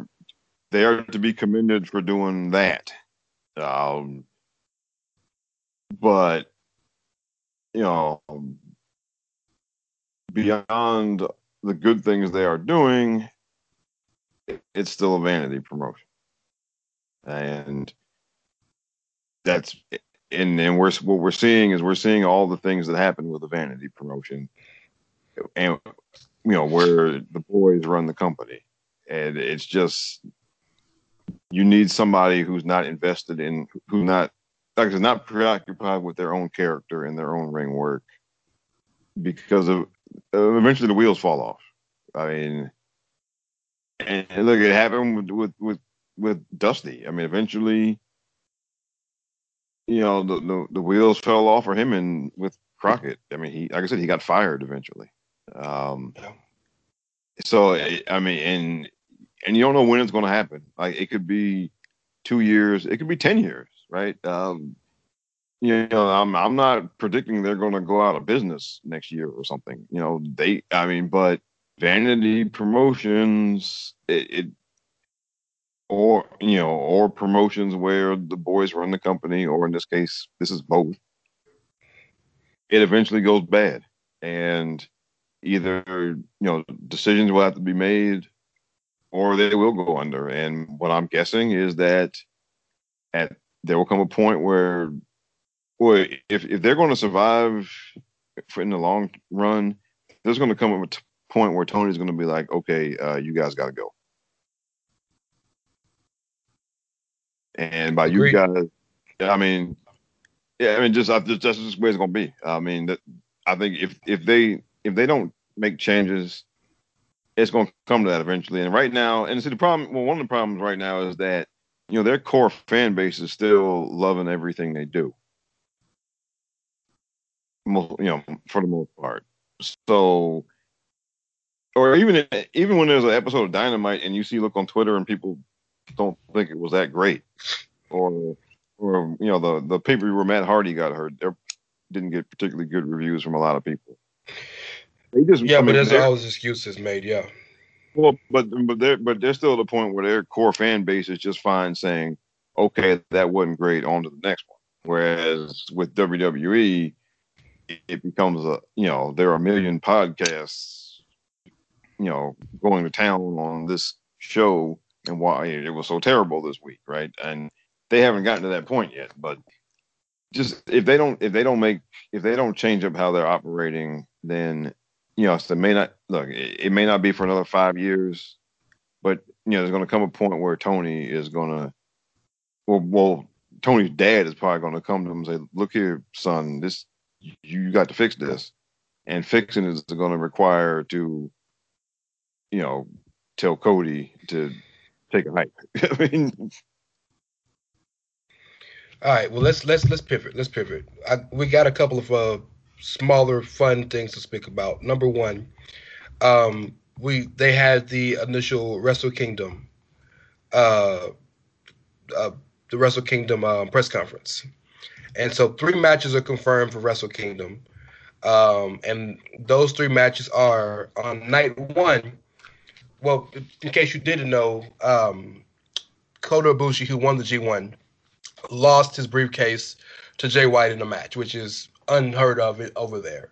So Naito challenged Ibushi for night one because Jay White only wants to wrestle night two. So night one, Naito will be facing Kota Ibushi for both, again, still both the IWGP Heavyweight and Intercontinental Championships because they're still defending them together.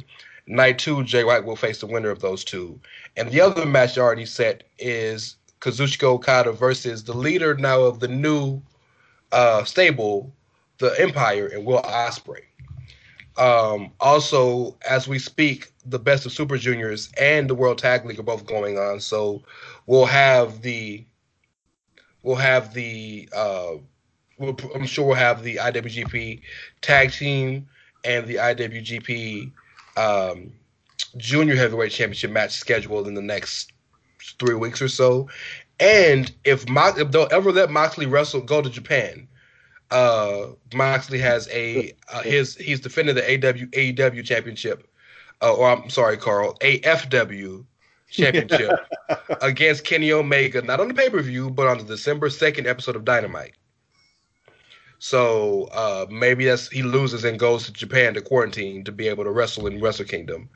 But Kenta has the U.S. Championship belt. So just some He of the things to keep in mind. he's a champ. Oh, Kenta's a champion now. Who? Kent, he's a Kent, No, he he's meant champ- Kenta has the briefcase to challenge for the. Oh yeah, thank you. I'm sorry. Oh, Yes, he has the briefcase. He, he- he's gonna have the belt because Moxley can't defend in America. So Oh yeah. No, I think it's it. This goes one of two ways.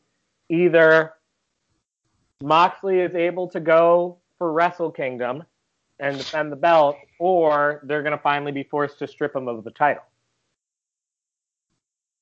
I think that Um, it's very telling that um, AEW scheduled that Moxley uh, Omega match for December the 2nd, as opposed to like holding off to do it later. I think that that is indicative of them wanting to go ahead and get the belt off of him, especially because the other thing is if Mox still has the belt on him when he goes over to Japan, like if I'm Tony Khan, do I want my world champion dropping a secondary title to not Kazuchika Okada? right. it's a legit question. Legit question. Yeah, That's what I was thinking. Um, so thinking he's gonna lose Omega, and then he's gonna go over to do Wrestle Kingdom and lose the U.S. title to Kenta. Now maybe maybe he wins the AEW title back. I can see that happening, you know. But yeah, like like, Kyle was saying, they're not going to send their world champion over there to get beat by Kenta. I mean, no, that that's just not going to happen. I mean, it, Say that. I You mean, say that. no, they're not going to do that. I mean, that'd be like okay, that'd be like if uh, Naito came and worked WrestleMania and lost to like um I, don't know uh As your your analogy makes sense, but the difference is WWE is not trying to make no contact or no or, or bridge no gap between companies. AEW wants to make a working relationship with New Japan. That could be the the olive branch of good faith. And boy are they thirsty about that man. I mean, jeez, I mean, I mean, whew. yeah, I mean, you got a point there. Um, I, I now unless so me so maybe all right, he might retain against Kenny, and then now maybe if he if he keeps the AEW title, then he's just going to defend the U.S. title at Wrestle Kingdom, and maybe they don't announce him as AEW World Champion. Um, maybe they just announce him as you know the New Japan U.S. Champion, and he just loses that there, and then you know comes back here. That, that's a possibility. But I don't think not he's not walking in there AEW and US champion and then going to lose to Kenta. That that's not going to happen. I don't think. he's not losing the AEW championship and losing to Kenta. Yes, what you just said, absolutely. One thing, one other thing I want to mention about New Japan, one other story I want to mention real quick, one article, is it's it's really cool to think to speak about a country that actually cares about science, because um, the new chairman of New Japan Pro, Pro Wrestling, Naoki Sugabayashi, clap for me getting that right. Um, thank you, thank you.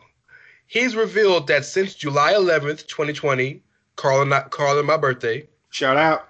um, what's up, July 11th, New Japan Pro Wrestling has staged 54 live events, and they have had zero COVID 19 cases, and the combined crowd for those events is 72,706. Damn. That deserves all the accolades they can get. That is fantastic. Pretty fucking. Oh, it is. It is. It is. Mm. You know. Meanwhile, Um, over here we're gonna have over here Vince is gonna have people wearing hazmat suits in you know uh, Tropicana Field or something. I mean, for WrestleMania, It's bad, bro. It's bad, bro. Corona is it's real bad. out in these American streets right now. It's real upset. So, speaking of American streets, let's kind of end on one last topic. So let's speak about the American badass. Did you see that journalism I just did? You see that? Yeah. Do we have to? I don't want to talk about the MAGA taker.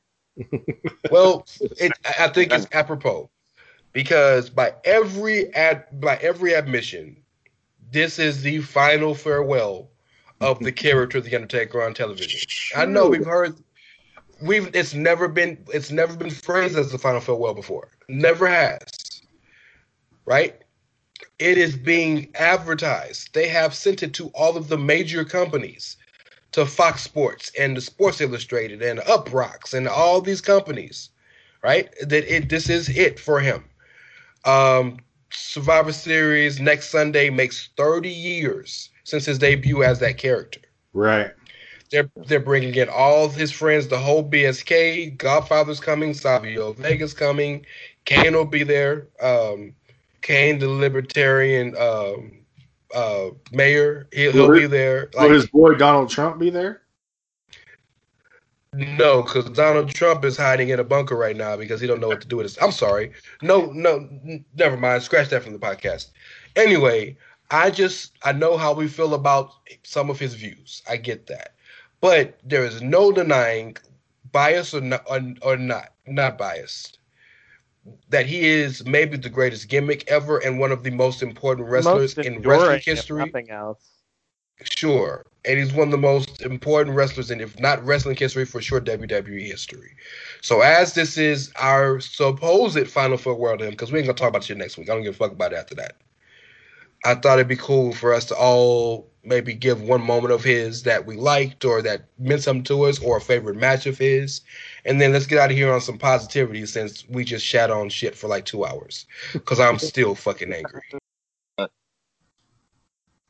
Uh, I'll just I'll take the ball here and roll and run with it, I guess. Um, so uh, perfect. Honestly, for me, you know, as a wrestling fan, the, the first ever wrestling show that I went to, I went big, but the first ever wrestling show that I went to was WrestleMania 25 in Houston, Texas. And if you're unsure what Undertaker might have done at WrestleMania 25 in Houston, Texas, He came from hell. He came from the depths of hell. Correct. He came from hell while Shawn Michaels came from the heavens. And they had one of the best matches I've ever seen. The probably the best match I've ever seen live and in person on my first wrestling show. Uh, it wasn't the main event, but we don't talk about Triple H and Orton here. We just talk about Taker and HBK that night and how great it was. Um, there's so many things I could say about Undertaker, so many matches of his that I enjoyed. That one will be the one because of the significance. And it's funny because my favorite Undertaker match is an HBK match from like 20 years prior. But in Hell in? Yeah, the Hell in a Cell, the original Hell in a Cell. But for the purposes of this conversation, being there live for quite possibly Undertaker's arguably his greatest match of all time is a very cool moment for me as a wrestling fan. So 30 years, amazing, awesome. Always love the Undertaker. Still pop when I hear the gong. And um, good for him. Good for him. Glad he can finally go out and be done. Mine is definitely the moment that I've I've said multiple times I feel kind of robbed about it, but like I was at WrestleMania 33 in Orlando and I remember the end of his match with Roman and the big like curtain call that they did and like how great that was. And so just how like robbed I felt when he wrestled again because like we all thought that we were going to get that final moment and then he did the blood money shows and you know. And wrestled at WrestleMania 34 and that and wrestled at WrestleMania 36. yeah. you know Yeah. so, so that was my first you know that's my defining memory of taker and then you know the disappointment is fitting because then he turned out to be you know mega trash so like wasn't the last time i was disappointed by the dead man Rob? He, I don't know. I go all the way back. My first time seeing him was in the NWA when he was Mean Callous, and yeah, I saw him on a pay per view, the Great American Bash, challenged Lex Luger for the U.S. title, and then shortly Paulie after that was he the left. manager, wasn't it? Yes, he was. Yes. Yeah. Paulie dangerously. Not you know. Yep. And so he left a little while after that, and then you know he made that debut at Survivor Series, and I was like, well, damn, that's Mean Mark Callous, and he's a whole different now. And I think he, as far as performing a gimmick, that is he's he may not be number one, but he he's top five for sure as far as performing a gimmick and getting the absolute most you possibly can out of it. And he gets bonus points because the, the, the whole premise was just wacky and stupid and you know he made that with his performance he made he made that gimmick into what it is and like i said that's to me that, that's top five as far as performing a gimmick i on my list the only other ones like the two the two the other two that immediately come to mind to me are ted DiBiase, the million dollar man and Ric Flair because you know Ric was just doing the Buddy Rogers gimmick and he took it to a whole level that Buddy Rogers never did. Right. And, and but to me, that's what Taker is. He took what was what should have been a, a what should have been a, a just a dopey gimmick that ended up being you know Hulk Hogan fodder a year later. He took that to the point where they had him go over Hogan a year later Yep. instead. Yep. Yep. For the title. Yep. So Um, norm, any other any any any any every other case like that, that person goes down, and they had him go over later. And to me, that that's all you. I mean, that says it all right there. I mean, before all the you know the great the streak and everything else, the fact that he took a gimmick that should have been Hogan fodder and actually went over. You know, Yeah. that- Um, yeah, that yeah, you, I never thought about it that way, but you're right. It should have, should he should have been monster of the week, but instead, he was monster of the three decades. The th- the two things that come to my mind about Undertaker are kind of the are polar opposites. Is I think what might be the most perfect match I may have ever seen in WWE, which is WrestleMania 28, the Hell in the Cell with him, Triple H, and Shawn as the ref that's as perfect as it gets with a confluence between story, between the moment, between um, the the scene, the scenario, and invoking the emotion of the crowd. It's as perfect as it gets. And then the stark difference to being live, seeing Taker concussed, losing, and getting the streak broken, and literally feeling the air leave a seventy-five thousand seat arena. There's no feeling like like I've never felt anything like I felt in that moment. Literally, you heard silence. Silence. And WWE was so genius because they didn't play Brock's music for like 45 seconds just to make you feel like, is this shit real? Did that really happen? And then they all you see is just the the graphics, 20, whatever, whatever, and one and it's yeah so but to know that his streak was so big that the biggest show in of, of in all of wrestling was built around him wrestling a match to the point where he had to do it to his 50s because his streak was so big i think is a perfect encapsulation of him as a character is that he stayed on too long but he stayed on too long because he was almost bigger than a business and the business couldn't do without him the business could do without without Austin. The business could do without Rock. The business could do without Hogan and Cena. But the one person that has persevered and trans and and and and transformed over all of that was Taker. And here it is in 2020. We're still talking about his relevancy. I think that's fantastic. That's amazing. Um, rest in peace, Taker, the character. Uh, I, I would miss you if you didn't wrestle so goddamn much, but uh, thank you for what you've done. Right, like I'd miss him a whole lot more if he hadn't wrestled so much in the past five years, but nonetheless, it is what it is. Um, so yeah, Kyle, get us out of here, man, because like I'm still fuming about the fucking Runnels family. All right. Well, first of all, we want to thank our esteemed guest, Mr. Robert Bonetta, for joining us this week. Brother Rob, tell them where they can find you. Plug all your shit. Okay, you can uh, find me on Twitter at rbonne1. Uh, you can find my website is robsagenius.com. I also do stuff for chairshot.com here and there. And you can also find my uh, podcast, the Rob the Genius podcast, and Rance was a guest on there this week. If you want to hear me, Rance, and my man DJ talk about their, you know, going into the, trying to get into the business, uh, you can listen to that this week. And I, I believe that is everything. You can find our angry brother rants on Twitter at Fuck the Rhodes. That's It's not Ray Cash. It's Ray Cash, R E Y is the Mysterio, C A is H in dollars. Yeah. You gonna be like Iron Sheik now with Hogan? You gonna be like Iron Sheik now with Hogan? With with No, see, no, because because that's because that's a work. Mine is a shoot. Fuck them. You can find our brother Carl on Twitter at I've been drinking. I've been At- drinking. I've been drinking. Also at Outsider Kervin, K E R V I N. You can find me on Twitter at Dr. S'mores. Of course, you can find the show on Twitter at Outsiders Edge CS.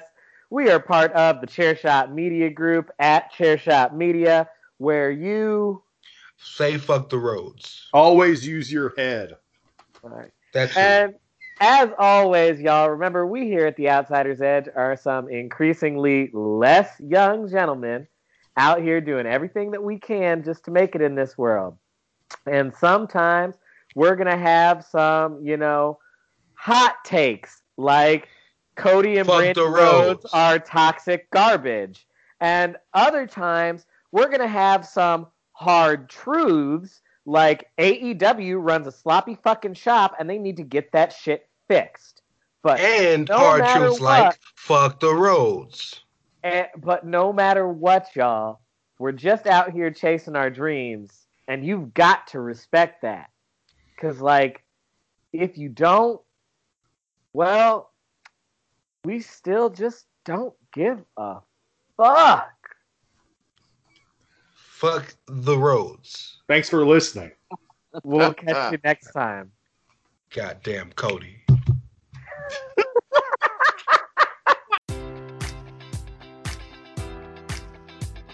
Enjoy all your favorite sports like never before at BetMGM. Sign up using code Buckeye and receive up to $1,500 back in bonus bets if you don't win your first bet. When you register with BetMGM, you'll get instant access to a variety of parlay selection features, live betting options, and the best daily promotions in the business. And with BetMGM at your fingertips, every play and every game matters more than ever. Place your money line prop, or parlay bets with the king of sportsbooks today. Sign up using code Buckeye and receive up to $1,500 back in bonus bets if you don't win your first bet. BetMGM and GameSense remind you to play responsibly. 21 plus and present in Ohio, subject to eligibility requirements. Rewards are non withdrawable bonus bets that expire in seven days. Gambling problem? Call 1 800 Gambler in partnership with MGM Northfield Park.